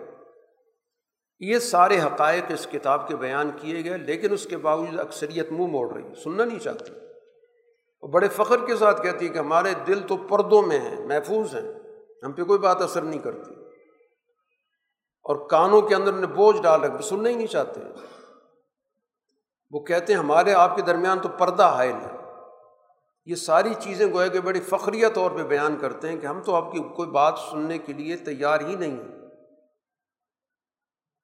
بلکہ چیلنج کے طور پہ کہتے ہیں فا عمل عامل۔ آپ اپنا کام کریں اپنا کام کر رہے ہیں۔ تو آپ ان سے کہہ دیں کہ بہرحال میں تم میں سے ایک انسان ہوں، لیکن مجھے اللہ کی طرف سے پیغام آیا ہے اس پوری کائنات کی مرکزیت ذات الہی کے پاس ہے۔ اور تمہیں بھی میں یہ کہہ رہا ہوں کہ اس کی طرف اپنا رخ کرو۔ پچھلی کوتاہیوں کے اللہ سے معافی مانگو، آگے بڑھو۔ قرآن حکیم نے یہاں مشرقین کی ایک صفت بیان کی ہے، جس کا بنیادی طور پر تعلق ہے سرمایہ پرستی سے، کہ مشرق کون ہوتے ہیں؟ اللہ زینہ اللہ یوتون زکوٰۃ جو زکوٰۃ نہیں دیتے، جو سوسائٹی کے اندر کمزور لوگوں کے حقوق کی ادائیگی کا نظام قائم نہیں کرتے۔ قرآن ان کو مشرق قرار دے رہا ہے۔ اور وہ نتائج کے بھی منکر ہیں۔ ظاہر اگر کسی کو نتیجے پہ یقین ہو کہ ہر عمل کا ایک نتیجہ نکلنا ہے تو وہ کبھی برا عمل نہیں کرے گا۔ یہ تو نتائج کے منکر ہیں۔ کہتے جو مرضی کرتے رہو، نتائج ہمارے حق میں نکلیں گے۔ یہ اس ذات کا انکار کر رہے ہیں جس نے اس پوری کائنات کو ان کے فائدے کے لیے پیدا کیا بڑے نظم و ضبط کے ساتھ اللہ نے اس پوری کائنات کے نظام کو قائم کیا۔ دنوں کے اندر تقسیم کر کے کیا، جس کو قرآن یہاں پر ذکر بھی کر رہا ہے کہ زمین کا نظام دو دنوں میں بنایا۔ اب اس پوری نظام میں تو اس کا کوئی شریک نہیں تھا، لیکن تم نے دنیا کے اندر پتہ نہیں کتنے لوگ شریک کر دیے۔ کسی کو مذہبی نظام دے دیا، کسی کو سیاسی نظام دے دیا، کسی کو معاشی نظام بنا دیا۔ یہ سارے تم نے شریک کار بنا دیے۔ حالانکہ رب العالمین تو وہ تھا۔ اس نے پھر اسی زمین کے اندر تمہاری پورا کا پورا جو اسٹرکچر کھڑا ہے، پہاڑوں کا ہے، پھر اس زمین کے اندر تمہارے لیے خزانے رکھیں تمہاری خوراک کا سامان رکھا ہوا ہے۔ اور یہ سارا عمل اللہ تعالیٰ نے چار دنوں کے اندر کیا۔ تو ہر چیز اس نے بڑی سسٹمیٹک طریقے سے کی۔ یہ بات بتانے کے لیے کہ یہ دنیا کا نظام اللہ نے اسباب کی بنیاد پہ تشکیل دی تمہیں بھی اسباب اختیار کرنے ہوں گے، نتائج مل جائیں گے۔ اور یہ سارا نظام جو اللہ نے اس دنیا کے اندر، زمین کے اندر رکھا ہے، تمہاری خوراک کا سوا السائلین تمام ضرورت مندوں کے لیے اس میں برابر کے حقوق رکھے۔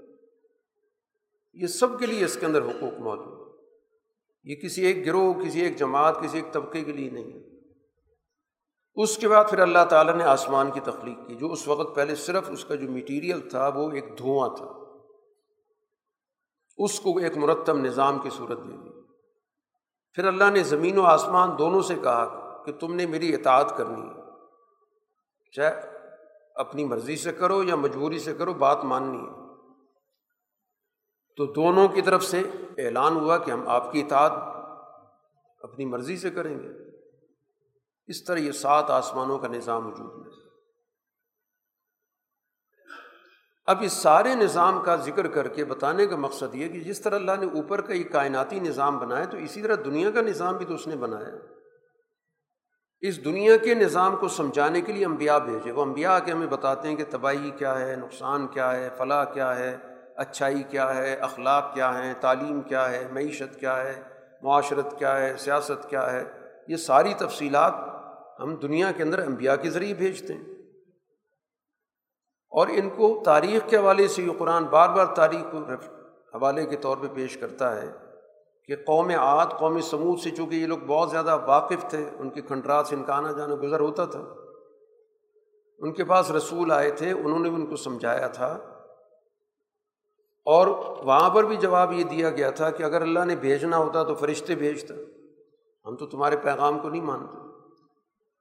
یعنی اپنے میں سے آنے والے رسول کو تکبر کے بنیاد پہ رد کر دیا۔ فم معاد الفس تکبر فی الارض بغیر الحق۔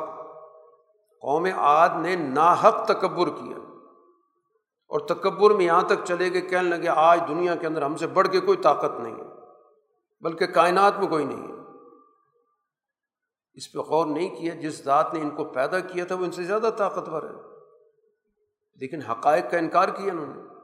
تو پھر اللہ تعالیٰ نے ایک مسلسل ان پہ آندھی کا ایک عذاب بھیجا۔ کئی دن ان پہ چلا، جس نے سب کو پٹک کے رکھ دیا، تباہ کر دیا۔ اور آخرت کا عذاب تو اس سے بھی زیادہ رسوائی کا باعث ہے۔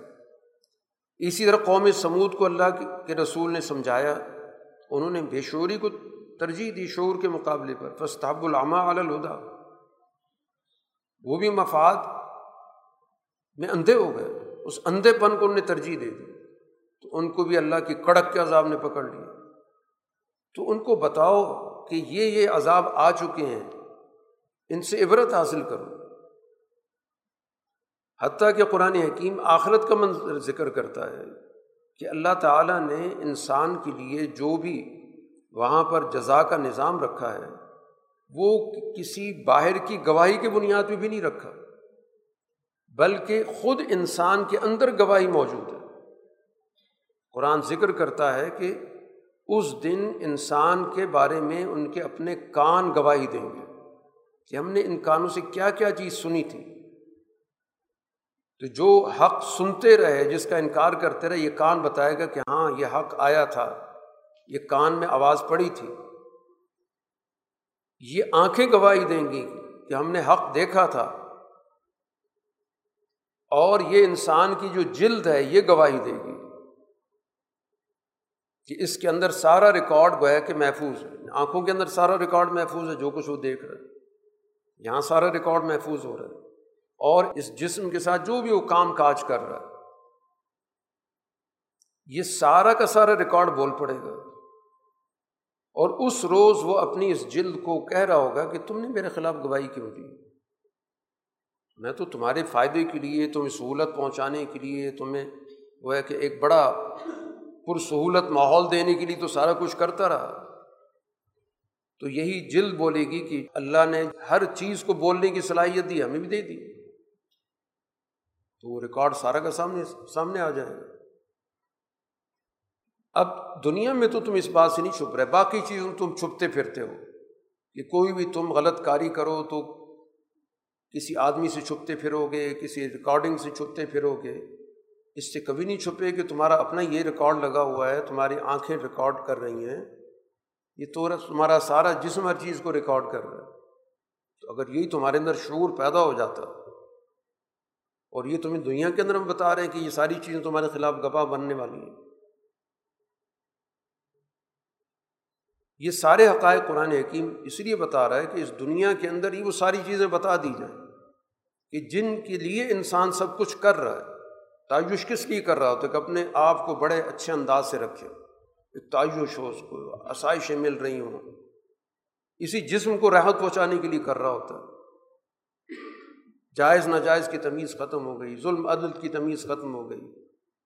صرف اپنے آپ کو سہولت دینے کے لیے پرتعیش مکان ہونا چاہیے، پرتعیش سواری ہونی چاہیے، کر و فر ہونا چاہیے، آگے پیچھے لوگ ہونے چاہیے، پروٹوکول ہونا چاہیے، صرف اس ایک جسم کو فرحت بخشنے کے لیے۔ تو اس کی حالت بتا دی گئی کہ اس کے اندر ہی سارا تمہارے خلاف ریکارڈ پیدا ہو رہا ہے۔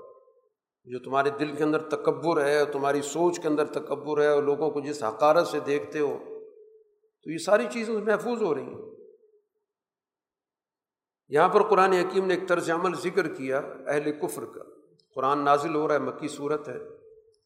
اب یہ قرآن لوگوں کو جھنجھوڑتا ہے، توجہ دلاتا ہے۔ اب یہ کفار اس پہ پریشان ہوتے ہیں کہ یہ باتیں اگر ہمارے گرد و پیش کے لوگوں نے سن لی، ہمارے فیملی کے لوگوں نے سن لی، تو کہیں ان کے اندر تبدیلی نہ پیدا ہو جائے۔ ہم تو ڈٹائی کے ساتھ اپنا کام کر رہے ہیں، انکار کر رہے ہیں۔ مفادات میں ہم تو اندھے ہیں۔ لیکن ہو سکتا ہے ہمارے گرد و پیش میں، ہمارے گھر میں جب یہ بات کانوں تک پہنچے گی تو ہو سکتا ہے کہ کسی کے اندر سوچنے کا عمل شروع ہو جائے۔ تو اب کیا کیا جائے؟ تو اس کا طریقہ انہوں نے رکھا کہ جب بھی رسول اللہ صلی اللہ علیہ وسلم قرآن سناتے تو شور مچانا شروع کر دیں لاتسما لحاظ القرآن، قرآن مت سنو ولغوفی شور مچاؤ۔ کوئی ڈھول پیٹ رہا ہے، چیخ رہا ہے، چلا رہا ہے، سیٹیاں بجا رہا ہے، تاکہ تمہاری آواز غالب آ جائے۔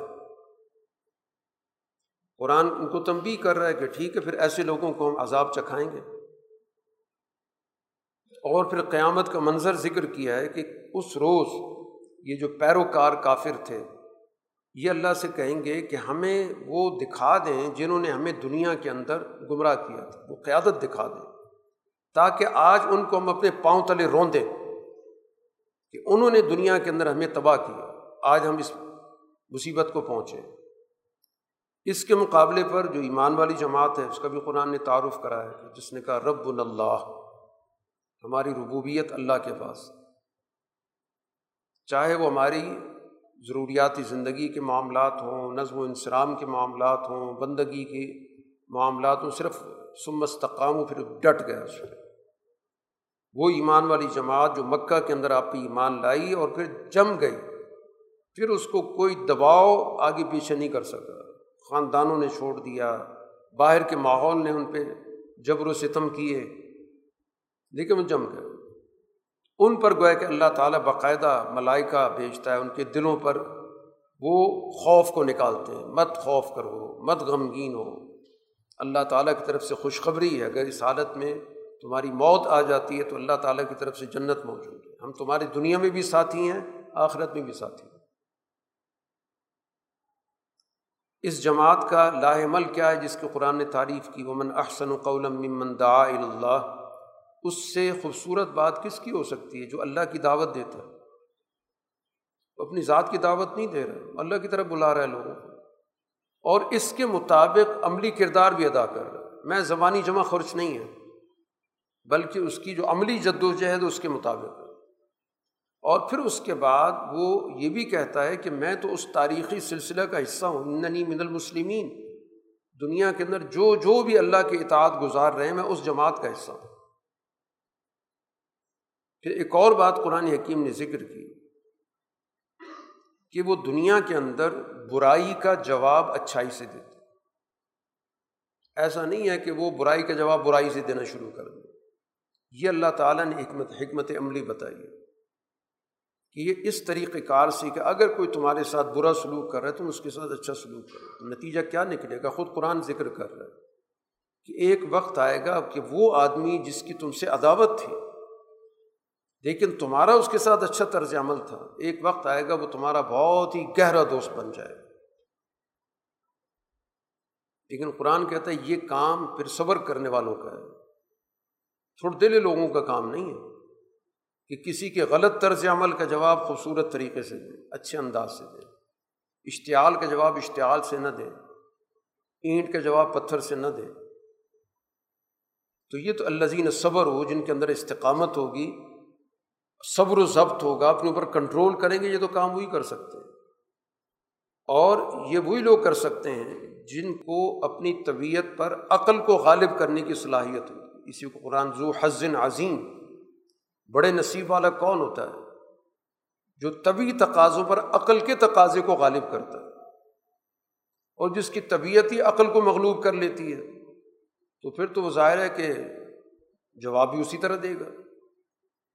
تو اس کے لیے ظاہر ایک تربیت چاہیے، صبر کی تربیت اور اس بات کی تربیت کہ وہ اپنے عقل کو طبیعت کے تقاضے پر غالب کرنے کی مشق کرے۔ وہ ایمان والی جماعت نے رسول اللہ صلی اللہ علیہ وسلم کی تربیت میں حاصل کی اس لیے پورے مکہ کے تیرہ سال کے عرصے میں ایک واقع بھی نہیں ہے کہ کوئی ایک مسلمان بھی جذبات سے مغلوب ہو کر اس نے کوئی قدم اٹھایا۔ ظاہر ظلم تو بے انتہا ہو رہا تھا۔ اور وہ طاقتور لوگ بھی تھے، جنگجو قسم کے لوگ تھے۔ لیکن اللہ کے رسول کی تربیت میں اپنے اوپر اتنا ضبط رکھا ہوا تھا۔ کہ کسی موقع پر ان کی زبان سے کوئی ایسی بات نہیں نکلی یا کوئی ایسا اقدام نہیں کیا۔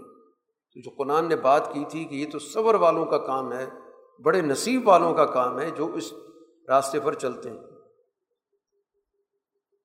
اس کے مقابلے پر قرآن حکیم نے ایک اور جماعت کا بھی ذکر کیا، ان الزین جلحدون فی آیات ہماری آیات نازل ہوتی ہیں۔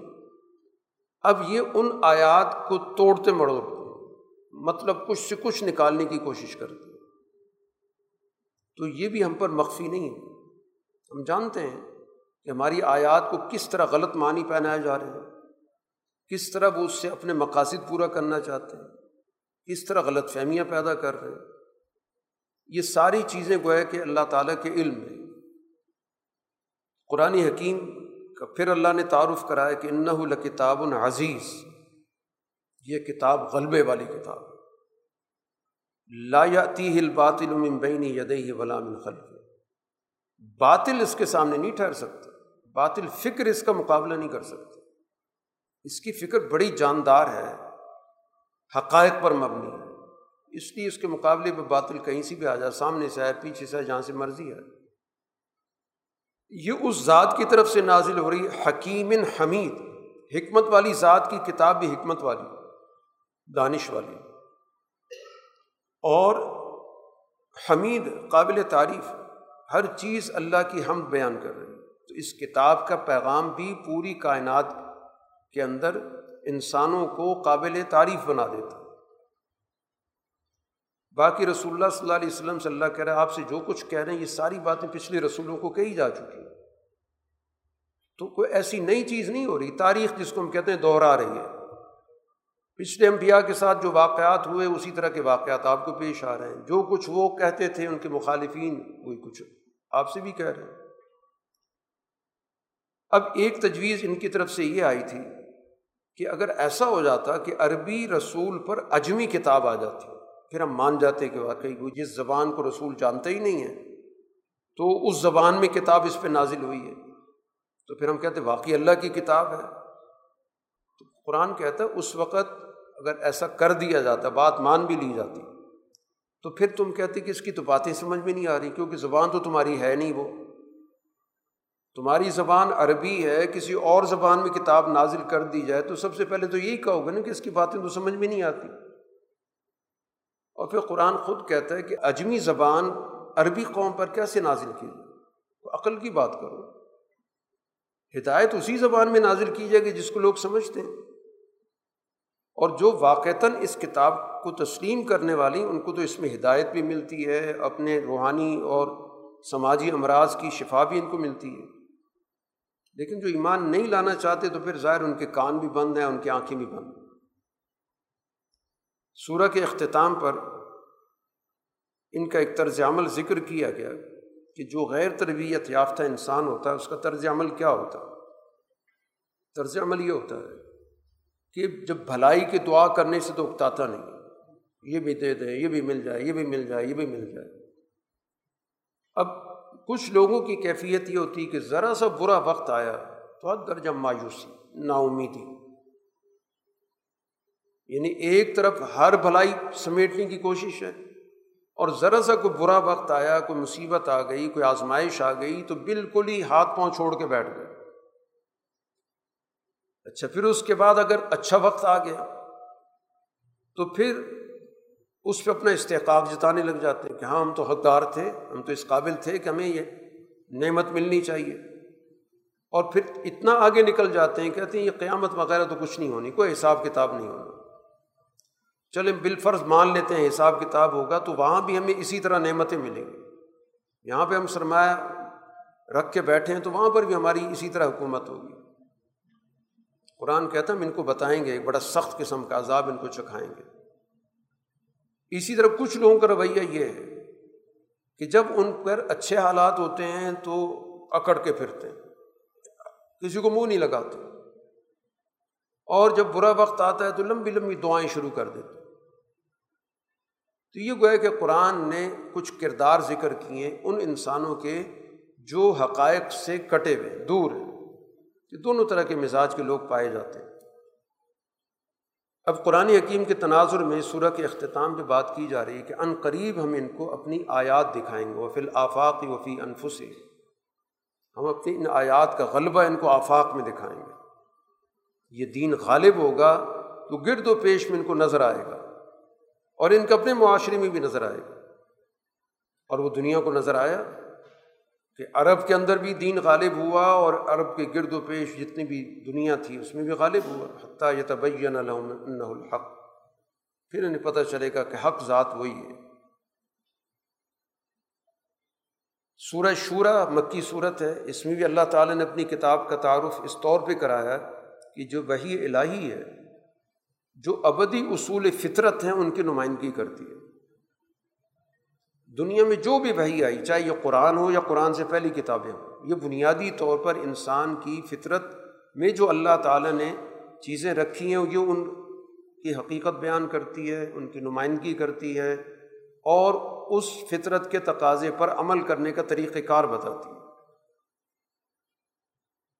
اب ان اصولوں کا یہاں پر تعارف ہے کہ جن اصولوں پر رسول اللہ صلی اللہ علیہ وسلم مکہ کے اندر جد وجہد کر رہے ہیں۔ ایک ایسا معاشرہ قائم کیا جائے، اس کے اندر کیا کیا خصوصیات ہونی چاہیے؟ اس لیے آغاز میں تو اللہ تعالیٰ نے تعارف کرایا کہ تمام دنیا کی جو وہی آئی ہے، وہ اللہ غالب حکمت والے کی طرف سے۔ یعنی ایک تو وہ وہی غلبے کے لیے آتی ہے اور یہ وہی حکمت اور دانش پہ مبنی ہوتی ہے۔ کل کائنات اسی کی ہے، چاہے آسمانوں میں ہو یا زمین میں، وہی بلند و بالا ہے، عظمت والا ہے۔ آسمانی نظام کے اندر ظاہر اللہ تعالیٰ نے جو ملائکہ کا نظام قائم کیا، اس کا قرآن تعارف کراتا ہے کہ اوپر کا ایک نظام کام کر رہا ہے۔ ہو سکتا ہے کہ ایسا بھی کہ اللہ تعالیٰ اس نظام کو اوپن کر دے۔ اور اوپر کے سارے نظام کے اندر وہ سارے ملائکہ تصویر کر رہے ہیں۔ اور دنیا والوں کے لیے وہ استغفار مانگ رہے ہیں کہ یہ جس طرز عمل پہ چل رہے ہیں، یہ تو تباہی کا طرز عمل اختیار کیا ہوا۔ ان کی بخشش کی کوئی صورت پیدا کر۔ انہیں دعاؤں کے نتیجے میں اللہ تعالیٰ دنیا میں وہی بھیجتا ہے کہ ان لوگوں کو راستہ دکھایا جائے، بتایا جائے۔ تو گویا کائنات کا پورا نظام اللہ نے اس انسان کے فائدے کے لیے پیدا کیا۔ ملائکہ بھی اس کے لیے دعا گو ہوتے ہیں۔ اب اتنا ماحول اللہ نے قائم کیا، اس کی بہدایت کے لیے اللہ تعالیٰ کی طرف سے اہتمام ہے۔ اور پھر بھی اگر وہ اس سے انحراف کر رہا ہے تو اس سے بڑھ کر ظاہر ہے کہ نقصان اور خسارے میں کوئی نہیں ہو سکتا۔ قرآن آپ پہ نازل کیا لتن ذرا ام القرا ومن حولہ آپ اس مکے والے کو اور مکہ کے گرد جو کچھ بھی ہے، سب کو آپ خبردار کریں کہ یہ اعمال تمہیں تباہی کی طرف لے کے جائیں گے۔ ان اعمال کے ساتھ کامیابی نہیں مل سکتی، تمہیں اپنا کردار بدلنا پڑے گا۔ اور آپ ان کو خبردار کر رہے ہیں، یوم الجمع، جس کو سب لوگوں کو اکٹھا کیا جائے گا۔ تو چاہے اس دنیا کے اندر جب قومی اکٹھی ہوئیں، بین الاقوامی نظام اللہ نے قائم کرایا، یا جو عالمگیر نظام قیامت کے روز، جس میں اول سے لے کر آخر تک تمام انسانوں کو اکٹھا کیا جائے۔ اور سب کے سامنے سب کا حساب کتاب ہوگا اس کے بارے میں خبردار کر رہا ہوں۔ اس دن کی رسوائی سے بچو۔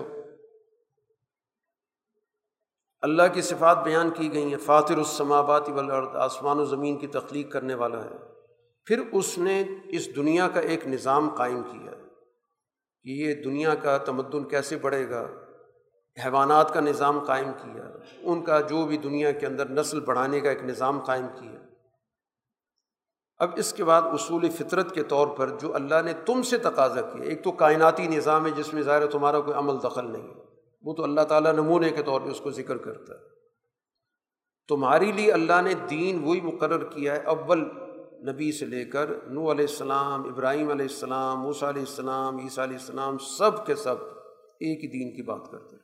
بنیادی اصول ایک ہی سب توحید کی دعوت دیتے ہیں، سب رسالت کی دعوت دے رہے ہیں، سب گویا کے نظام مقافات کی، آخرت کی دعوت دی اور دین میں تفرقے سے روکا گیا، فرقے مت پیدا کر۔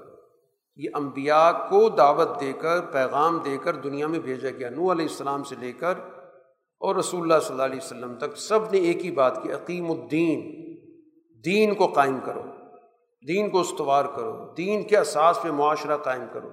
تفرقہ مت مت پیدا کرو۔ کیونکہ سوسائٹی کے اندر تفرقہ کیا چیز ہے؟ شرک ہے۔ گروہ علیحدہ ہو گیا، ہر گروہ کا علیحدہ مرکز، ہر گروہ کا علیحدہ خدا، ہر گروہ کا علیحدہ لیڈر۔ شرک اسی کا نام ہے۔ توحید مرکزیت پیدا کرتی ہے۔ سب کو ایک دائرے میں لا کر ایک مرکز کے ایک نظام کے تابع کیا جائے۔ ایک رسول کو مانو جو بھی اس دور کا موجود ہے۔ اب یہ جو تفرقہ پیدا ہوا، یہ لا علمی کی وجہ سے نہیں پیدا ہوا کہ کوئی جہالت تھی، پتہ نہیں چلا۔ تفرقے کا باعث ہمیشہ وہ لوگ ثابت ہوئے جن کے پاس علم تھا، لیکن اس علم کو انہیں اپنے مفادات کے لیے استعمال کیا۔ اس کو گروہ بنانے کے لیے استعمال کیا تو آج جتنے بھی فرقے موجود ہیں، ظاہر ہے ان کے پاس دلائل بھی موجود ہیں، ان کے پڑھے لکھے لوگ بھی موجود ہیں، لیکن وہ اس علم کو سوسائٹی کے جوڑنے کی بجائے، وحدت پیدا کرنے کی بجائے، وہ فرقے کو بنانے کے لیے، اس فرقے میں لوگوں کو شامل کرنے کے لیے، دوسرے فرقوں کو نیچا دکھانے کے لیے استعمال کرتے ہیں۔ ما جا احم العلم بغیم بین علم آ جانے کے بعد باہمی حسد کی وجہ سے تفرقے پیدا ہوئے۔ رسول اللہ صلی اللہ علیہ وسلم کو آپ کے ذریعے سب کو توجہ دلائی جا رہی ہے۔ فدر اللہ کی طرف دعوت دے۔ وسطم کما عمر تھا جیسے کہا گیا، ویسے سیدھے استقامت کا راستہ اختیار۔ عملی تقاضے، دعوت کے جو بھی ہیں وہ پورے کرنے ان کی خواہشات کی پیروی نہیں کرنی یہ تو چاہیں گھر ایک اپنا اپنا ایجنڈا ہے۔ وہ چاہتے ہیں کہ کسی نہ کسی طرح ہماری بات مان لی جائے۔ تو ان کی خواہشات کی کسی صورت میں آپ نے بات نہیں ماننی۔ ان کے مفادات کو آپ نے نہیں پورا کرنا۔ اور یہ بھی کہہ دیں کہ میں ان تمام باتوں پر ایمان لا چکا جو اللہ نے نازل کی۔ دنیا میں جو بھی حقیقت نازل ہوئی، جو کچھ تورات میں نازل ہوا، جو کچھ انجیل میں ہوا، جو کچھ زبور میں ہوا، صحیفوں میں ہوا، اس قرآن میں ہمیں سب پہ ایمان رکھتا تو سچائی تو ناقابل تقسیم ہوتی ہے۔ کتابوں کا متعدد ہونے کا مطلب یہ نہیں کہ سچائیاں بہت ہو گئیں، سچائی ایک ہی ہے، اس کو بیان کرنے کے مختلف دور کے اندر طریقے رہے۔ وہ امیر تو لے عادل بین کو مجھے حکم دیا میں تمہارے درمیان عدل قائم کروں۔ تو فکر بھی استقامت والی ہوگی اور معاشرے کے اندر عملی ذمہ داری ہوگی، لوگوں کے درمیان حقوق کا نظام قائم کر۔ ان کے درمیان اونچ نیچ کو ختم کرنا، طبقات کو مٹانا، جھگڑوں کو اصول اور ضابطے کے طے کرانا۔ باقی اللہ ہمارا بھی رب ہے، تمہارا بھی رب ہے۔ اب تم اگر اس راستے پہ نہیں آنا چاہتے تو ٹھیک ہے، ہمارے اعمال ہمارے ساتھ، تمہارے تمہارے ساتھ۔ ہمارے تمہارے درمیان کوئی حجت نہیں بھی، اللہ جمع کرے گا، فیصلہ کر دے گا۔ اللہ الزی انزل الکتاب بالحق والمیزان، اللہ تعالیٰ نے کتاب بھی نازل کی ہے، میزان بھی نازل کی ہے۔ اس کتاب پر عمل کرنے کا پورا کا پورا سسٹم بھی نازل کیا۔ صرف اس کی علمی باتیں نہیں ہیں۔ محض اس کے تصورات و خیالات کی باتیں نہیں ہیں۔ عملی نظام، میزان تو کہا ہی اس کو جاتا ہے کہ جس کے ذریعے آپ چیزوں کو تولتے ہیں، بیلنس کرتے ہیں چیزوں کے درمیان۔ تو معاشرے کے اندر یہی توازن ہی تو معاشرے کو قائم رکھتا ہے۔ اگر معاشرے کے اندر پلڑا ایک طرف جھک جائے، تو ظاہر اس معاشرے کے اندر ظلم ہوتا ہے۔ میزان قائم کرنے کا مطلب یہ ہے کہ معاشرے کے تمام لوگوں کے حقوق کو توازن کے ساتھ استوار کیا جائے۔ تو کتاب اور کتاب پر عمل درآمد کا سسٹم۔ اسی کے ساتھ قرآن حکیم رسول اللہ صلی اللہ علیہ وسلم کی دعوت کے ایک بڑے اہم پہلو کی طرف توجہ دلاتا ہے۔ اللہ اسلکم علیہ اجرن المبدت فی القربہ میں تم سے کوئی اجرت نہیں مانگتا، ایک بات ضرور مانگتا ہوں کہ آپس میں جو تمہارے تعلقات ہیں، اس میں ایک دوسرے کے حقوق ادا کرو۔ تمہارے آپس کی جو نوعیت ہے، تعلقات کی، وہ جڑنی چاہیے۔ اس میں محبت پیدا ہو۔ میں تو لوگوں کے تعلقات بہتر کرنے کے لیے آیا ہوں۔ جو طبقاتی نظام میں نہیں ہوتے، طبقاتی نظام کے اندر ہر طبقے کا آدمی اپنے جیسے لوگوں سے تعلقات قائم کرتا اور ساری چیزیں فراموش کر دیتا حتیٰ کہ اس کا اپنا خون بھی ہو، نصب بھی ہو، اس کو بھی فراموش کر دیتا دولت مند طبقہ دولت مند کو اپنا برابر کا سمجھتا ہے۔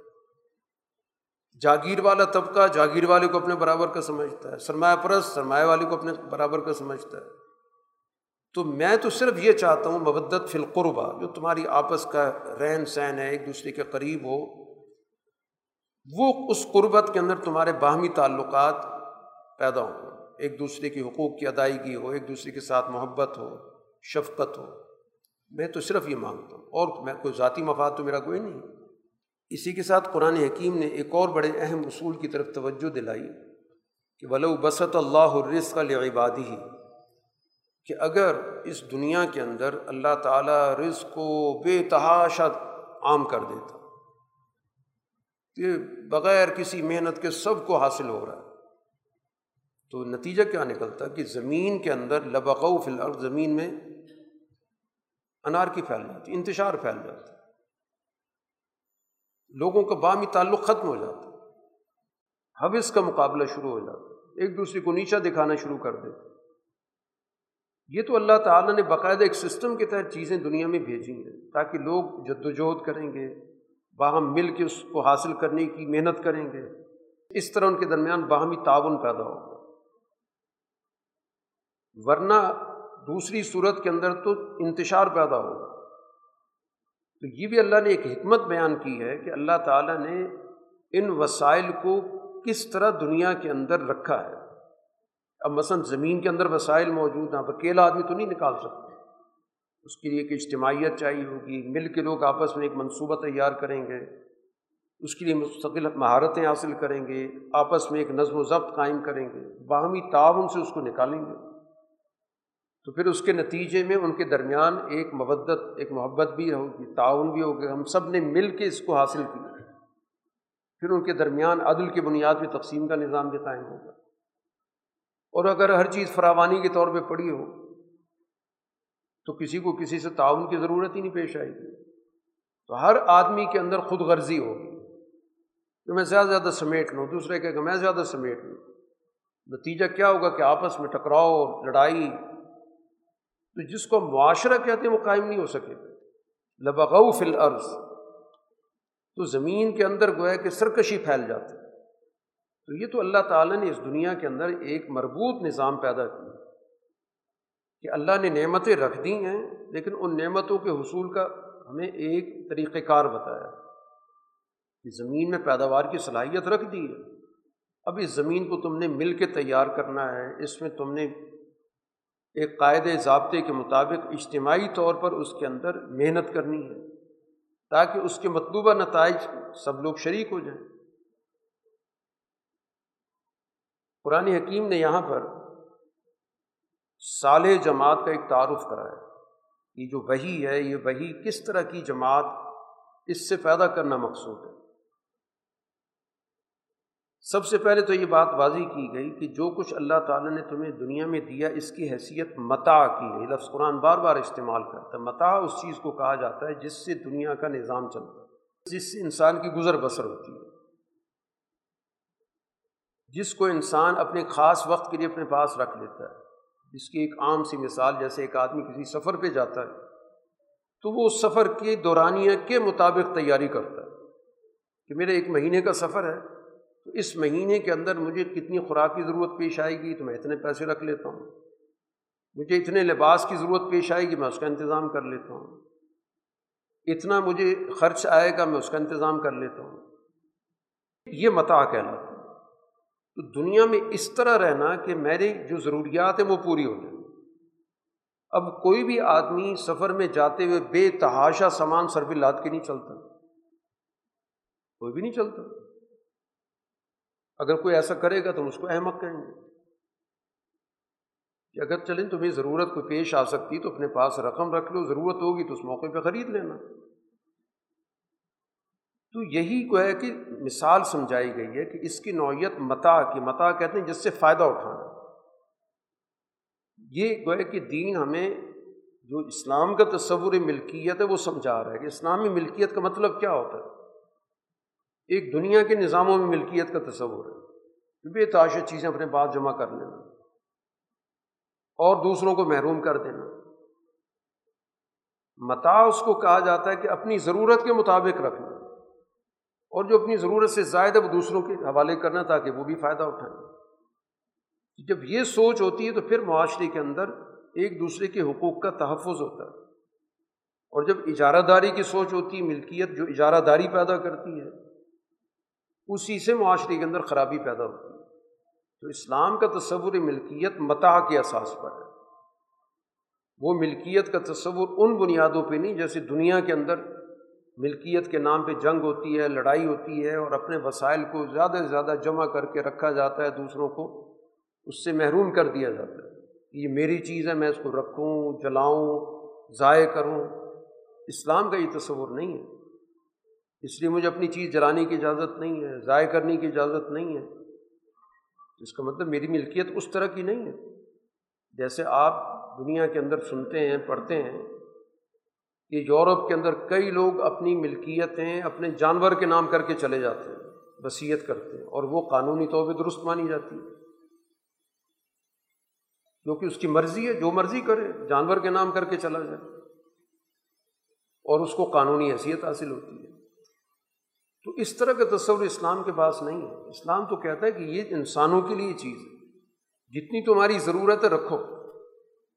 باقی دوسروں کی ضرورت ہے وہ پوری ہونی چاہیے۔ دوسروں کی ضرورتوں کو نظر انداز کر کے وسائل جوڑ کے بیٹھ جانا اور اس پہ سانپ بن کے بیٹھ جانا۔ تو یہ دین کا جو بنیادی تصور ہے، جس کو قرآن متاح کے لفظ سے ذکر کر رہے بالکل اس کے منافی ہے۔ جو کچھ اللہ کے پاس ہے وہ زیادہ بہتر ہے، باقی رہنے والا ہے۔ اب یہ کون سی جماعت ہے جو اس فکر کو سمجھے گی؟ سب سے پہلے الزین آمن جو ایمان لانے والی جس کا اعلیٰ درجے کا نظریہ ہے۔ برتر ذات پہ ایمان رکھتی ہے۔ اعلیٰ درجے کے حقائق پہ ایمان رکھتی ہے۔ دوسری صفت، اپنے رب پہ اس کو پورا اعتماد ہے۔ رب یعنی جو ضروریات زندگی مہیا کرنے کی اللہ کی صفت اس کو ربوبیت کہتے ہیں۔ کہ میری جب بھی کوئی ضرورت ہوگی، وہ اللہ تعالیٰ اس کے لیے مجھے علم دے دے گا، مجھے اس کے لیے رہنمائی دے دے گا۔ جس موقع پر جو میرا تقاضا ہوگا، تو میں اس رب پہ اعتماد کرتا ہوں، اس دور کے اعتبار سے مجھے علم بھی دے گا۔ اس دور کے مطابق مجھے ذرائع اور وسائل کی رہنمائی بھی کرے گا۔ اس رب پہ اس کا اعتماد ہے۔ تیسری صفت یہ ہے کہ وہ سوسائٹی کے اندر وہ چیزیں جو معاشرے کو بنیادی طور پہ تباہ کر دیتی ہیں، معاشرت تباہ کر دیتی ہیں، باہمی تعاون تباہ کر دیتی ہیں، اخلاق تباہ کر دیتی ہیں، ان جرائم سے اپنے آپ کو دور رکھتے ہیں۔ قبائر الاسم والفواحش۔ جتنی بڑی بڑی بد اخلاقیاں ہیں، انفرادیت کی بنیاد پہ، نفس پرستی کی بنیاد پہ مفاد پرستی کی بنیاد پہ، خواہش پرستی کی بنیاد پہ۔ ایسے جرائم سے وہ اپنے آپ کو دور رکھتے اور چوتھی صفت قرآن نے ذکر کی کہ جب غصے میں بھی آ جائیں تو اپنے اوپر قابو رکھتے ہیں، لوگوں سے درگزر کرتے ہیں۔ یہ نہیں کہ اپنے غصے کو پوری طرح کام ملا کے اور لوگوں سے انتقام لیتے ہیں۔ غصہ آتا ہے، ایسا نہیں کہ غصہ نہیں آتا تو انسان کے اندر موجود ہے۔ یہ کوئی خوبی نہیں کہ یہ کہ فلاں آدمی کو غصہ نہیں آتا۔ یہ تو اس کی کمزوری ہوگی۔ غصہ آتا ہے۔ لیکن اس غصے کو وہ باقاعدہ کنٹرول کرتے ہیں۔ یک فرون معاف کر دیتے ہیں۔ اس غصے کو پوری طرح عمل میں لا کے اپنا انتقام کا جذبہ پورا نہیں کرتے۔ اور پانچویں بلزین استجاب الرب اللہ کی طرف سے جو بھی ان سے تقاضا کیا جاتا ہے، وہ اس تقاضے کو پورا کرتے جو بھی ان سے کہا جاتا اقام الصلاح چھٹی صفت ان کے اقامت اصلاح ہے۔ اپنے نماز کے نظام کو اجتماعی طور پہ قائم کرتے پورے سسٹم کے ساتھ اوقات کی پابندی ان کے اندر اس کی وجہ سے آتی ہے۔ اجتماعیت پیدا ہوتی ہے، نظم و ضبط پیدا ہوتا ہے۔ معاشرتی مساوات پیدا ہوتی ہے۔ وہ پورے اقامت اصلاحات کے ساتھ پورا ایک سماجی ڈھانچہ جڑا ہوا ہے۔ اور اس کے بعد قرآن حکیم نے ساتویں صفت بتائی، جس کے اساس میں صورت کا نام بھی ہے کہ وہ باہمی معاملات کو مشاورت سے طے کرتے مناپلی کی بنیاد پہ نہیں، زبردستی جبر کے بنیاد پر نہیں۔ مشاورت کرتے ہیں۔ مشاورت کا مطلب بات چیت کرتے ہیں، بحث مباحثہ کرتے ہیں، تبادلہ خیال کرتے ہیں، دلائل ایک دوسرے کی سنتے ہیں۔ اور پھر مجموعی طور پر جس نتیجے پہ پہنچتے ہیں، اس پہ عمل کرتے ہیں۔ کوئی بھی اپنا طاقت کا استعمال کر کے، اختیار استعمال کر کے ان کی بات کو رد نہیں کرتا۔ مشاورت پہ عمل بھی ہوتا۔ یہ ان کی بنیادی صفت ہے۔ ہر ایک کی رائے سنتے ہیں۔ تو اسی سے معاشرے میں باہمی اعتماد پیدا ہوتا ہے۔ مشاورت سے آپس میں ایک دوسرے پر اعتماد پیدا ہوتا ہے۔ اور پھر انسان رائے دینے کی صلاحیت اس کی مزید بہتر ہوتی ہے۔ جب ایک آدمی کو اعتماد ہو کہ میری بات سنی جاتی ہے، غور و فکر کیا جاتا ہے، تو اس کے سوچنے کا عمل بھی بہتر ہونے لگ جاتا ہے۔ اور جس سوسائٹی کے اندر سوچنے کا عمل کوئی روک دیا جائے، تو وہ جامد قسم کے لوگ ہوتے ہیں۔ احمد قسم کے لوگ ہوتے ہیں۔ آٹھویں صفت، جو اللہ نے وسائل دیے ہیں، صلاحیتیں دی ہیں اس کو خرچ کرتے کسی چیز پہ بھی اجارہ داری نہیں ہوتی۔ جو بھی اللہ نے عطا کیا۔ مادی چیز عطا کی ہے، مانوی چیز عطا کی ہے، وہ دیتے مال ہے، خرچ کرتے ہیں۔ علم ہے، سوسائٹی کو دیتے ہیں۔ مہارت ہے، سوسائٹی کو اس سے فائدہ دیتے ہیں۔ اور نویں صفت یہ ہے بلزین ادا اسابحم البغ تصرون اگر کوئی ان کے ساتھ ظلم کرتا ہے، تو پھر اس ظلم کا بدلہ لیتے ہیں۔ اس کو قبول نہیں کرتے۔ ہاں ذاتی طور پہ اگر کوئی کسی کے ساتھ زیادتی کرے تو وہاں تو کہا کہ ٹھیک ہے، معاف کر دو، اچھی بات ہے۔ لیکن اگر کوئی اجتماعی جرم کر رہا ہے تو پھر اس اجتماعی جرم کی وہ سزا بھی دیتے اس لیے قرآن کہتا ہے کہ جو لوگ ظلم کرتے ہیں اور لوگوں کے ناجائز طور پر حقوق دباتے ہیں، ان پر الزام آتا ہے، ان پر جرم ثابت ہوتا ہے۔ لیکن کوئی اپنے اوپر ہونے والے جرم کا جواب دیتا ہے۔ اس ظلم کا جواب دیتا ہے، اس پر کوئی الزام نہیں ہے۔ کیونکہ تو اس کا حق ہے کہ اپنے اوپر ہونے والے ظلم کے خلاف دفاع کرے آواز اٹھائے اس کے خلاف اقدام کرے اس صورح کے اختتام پر اللہ تعالیٰ نے اس بات کا ذکر کیا کہ اس دنیا میں اللہ تعالیٰ انسانوں کے ساتھ، جو اس کا پیغام رسانی کا طریقہ ہے، ایک طریقہ تو یہ ہے کہ اللہ تعالیٰ کلام کرتا ہے وہی کی صورت میں وہی یعنی دل میں بات ڈالتا ہے۔ انبیاء کی دل میں ایک بات ڈال دی۔ یا دوسری صورت یہ ہوتی ہے کہ یوں محسوس ہوتا ہے کہ جیسے ایک پردے سے آواز آ رہی ہے۔ تو رسول اللہ صلی اللہ علیہ وسلم پر وہ وہی کی شکل بھی رہی ہے۔ حدیث میں اس کا ذکر بھی موجود ہے۔ کہ آپ کو یوں محسوس ہوتا تھا جیسے کہ کوئی کان میں گنگناہٹ ہو رہی ہے۔ لیکن وہ گنگناہٹ، بے معنی نہیں، وہ مفہوم دے رہی ہوتی تھی۔ اس کا مطلب آپ سمجھ رہے ہوتے تھے۔ اور تیسری صورت یہ کہ باقاعدہ فرشتہ بھیجا جاتا تھا، وہ آ کے پیغام پہنچاتا تھا۔ تو یہ تین صورتیں جس کے ذریعے اللہ تعالیٰ نے اس دنیا کے اندر اپنا پیغام بھیجا ہے۔ اس سے پہلے آپ کے پاس کوئی تفصیلی دستور العمل نہیں تھا۔ حضور صلی اللہ علیہ وسلم کی فطرت کے اندر تو ظلم کے خلاف، معاشرتی ناانصافی کے خلاف تو شروع دن سے پیغام موجود تھا۔ ہمیشہ آپ نے پیغام، اس پیغام کے مطابق سوسائٹی میں ظلم کے خلاف آواز اٹھائی، مظلوم کی مدد کی۔ جیسے حلف الفضول میں آپ شریک ہو گئے، کمزور لوگوں کے آپ تعاون کرتے تھے۔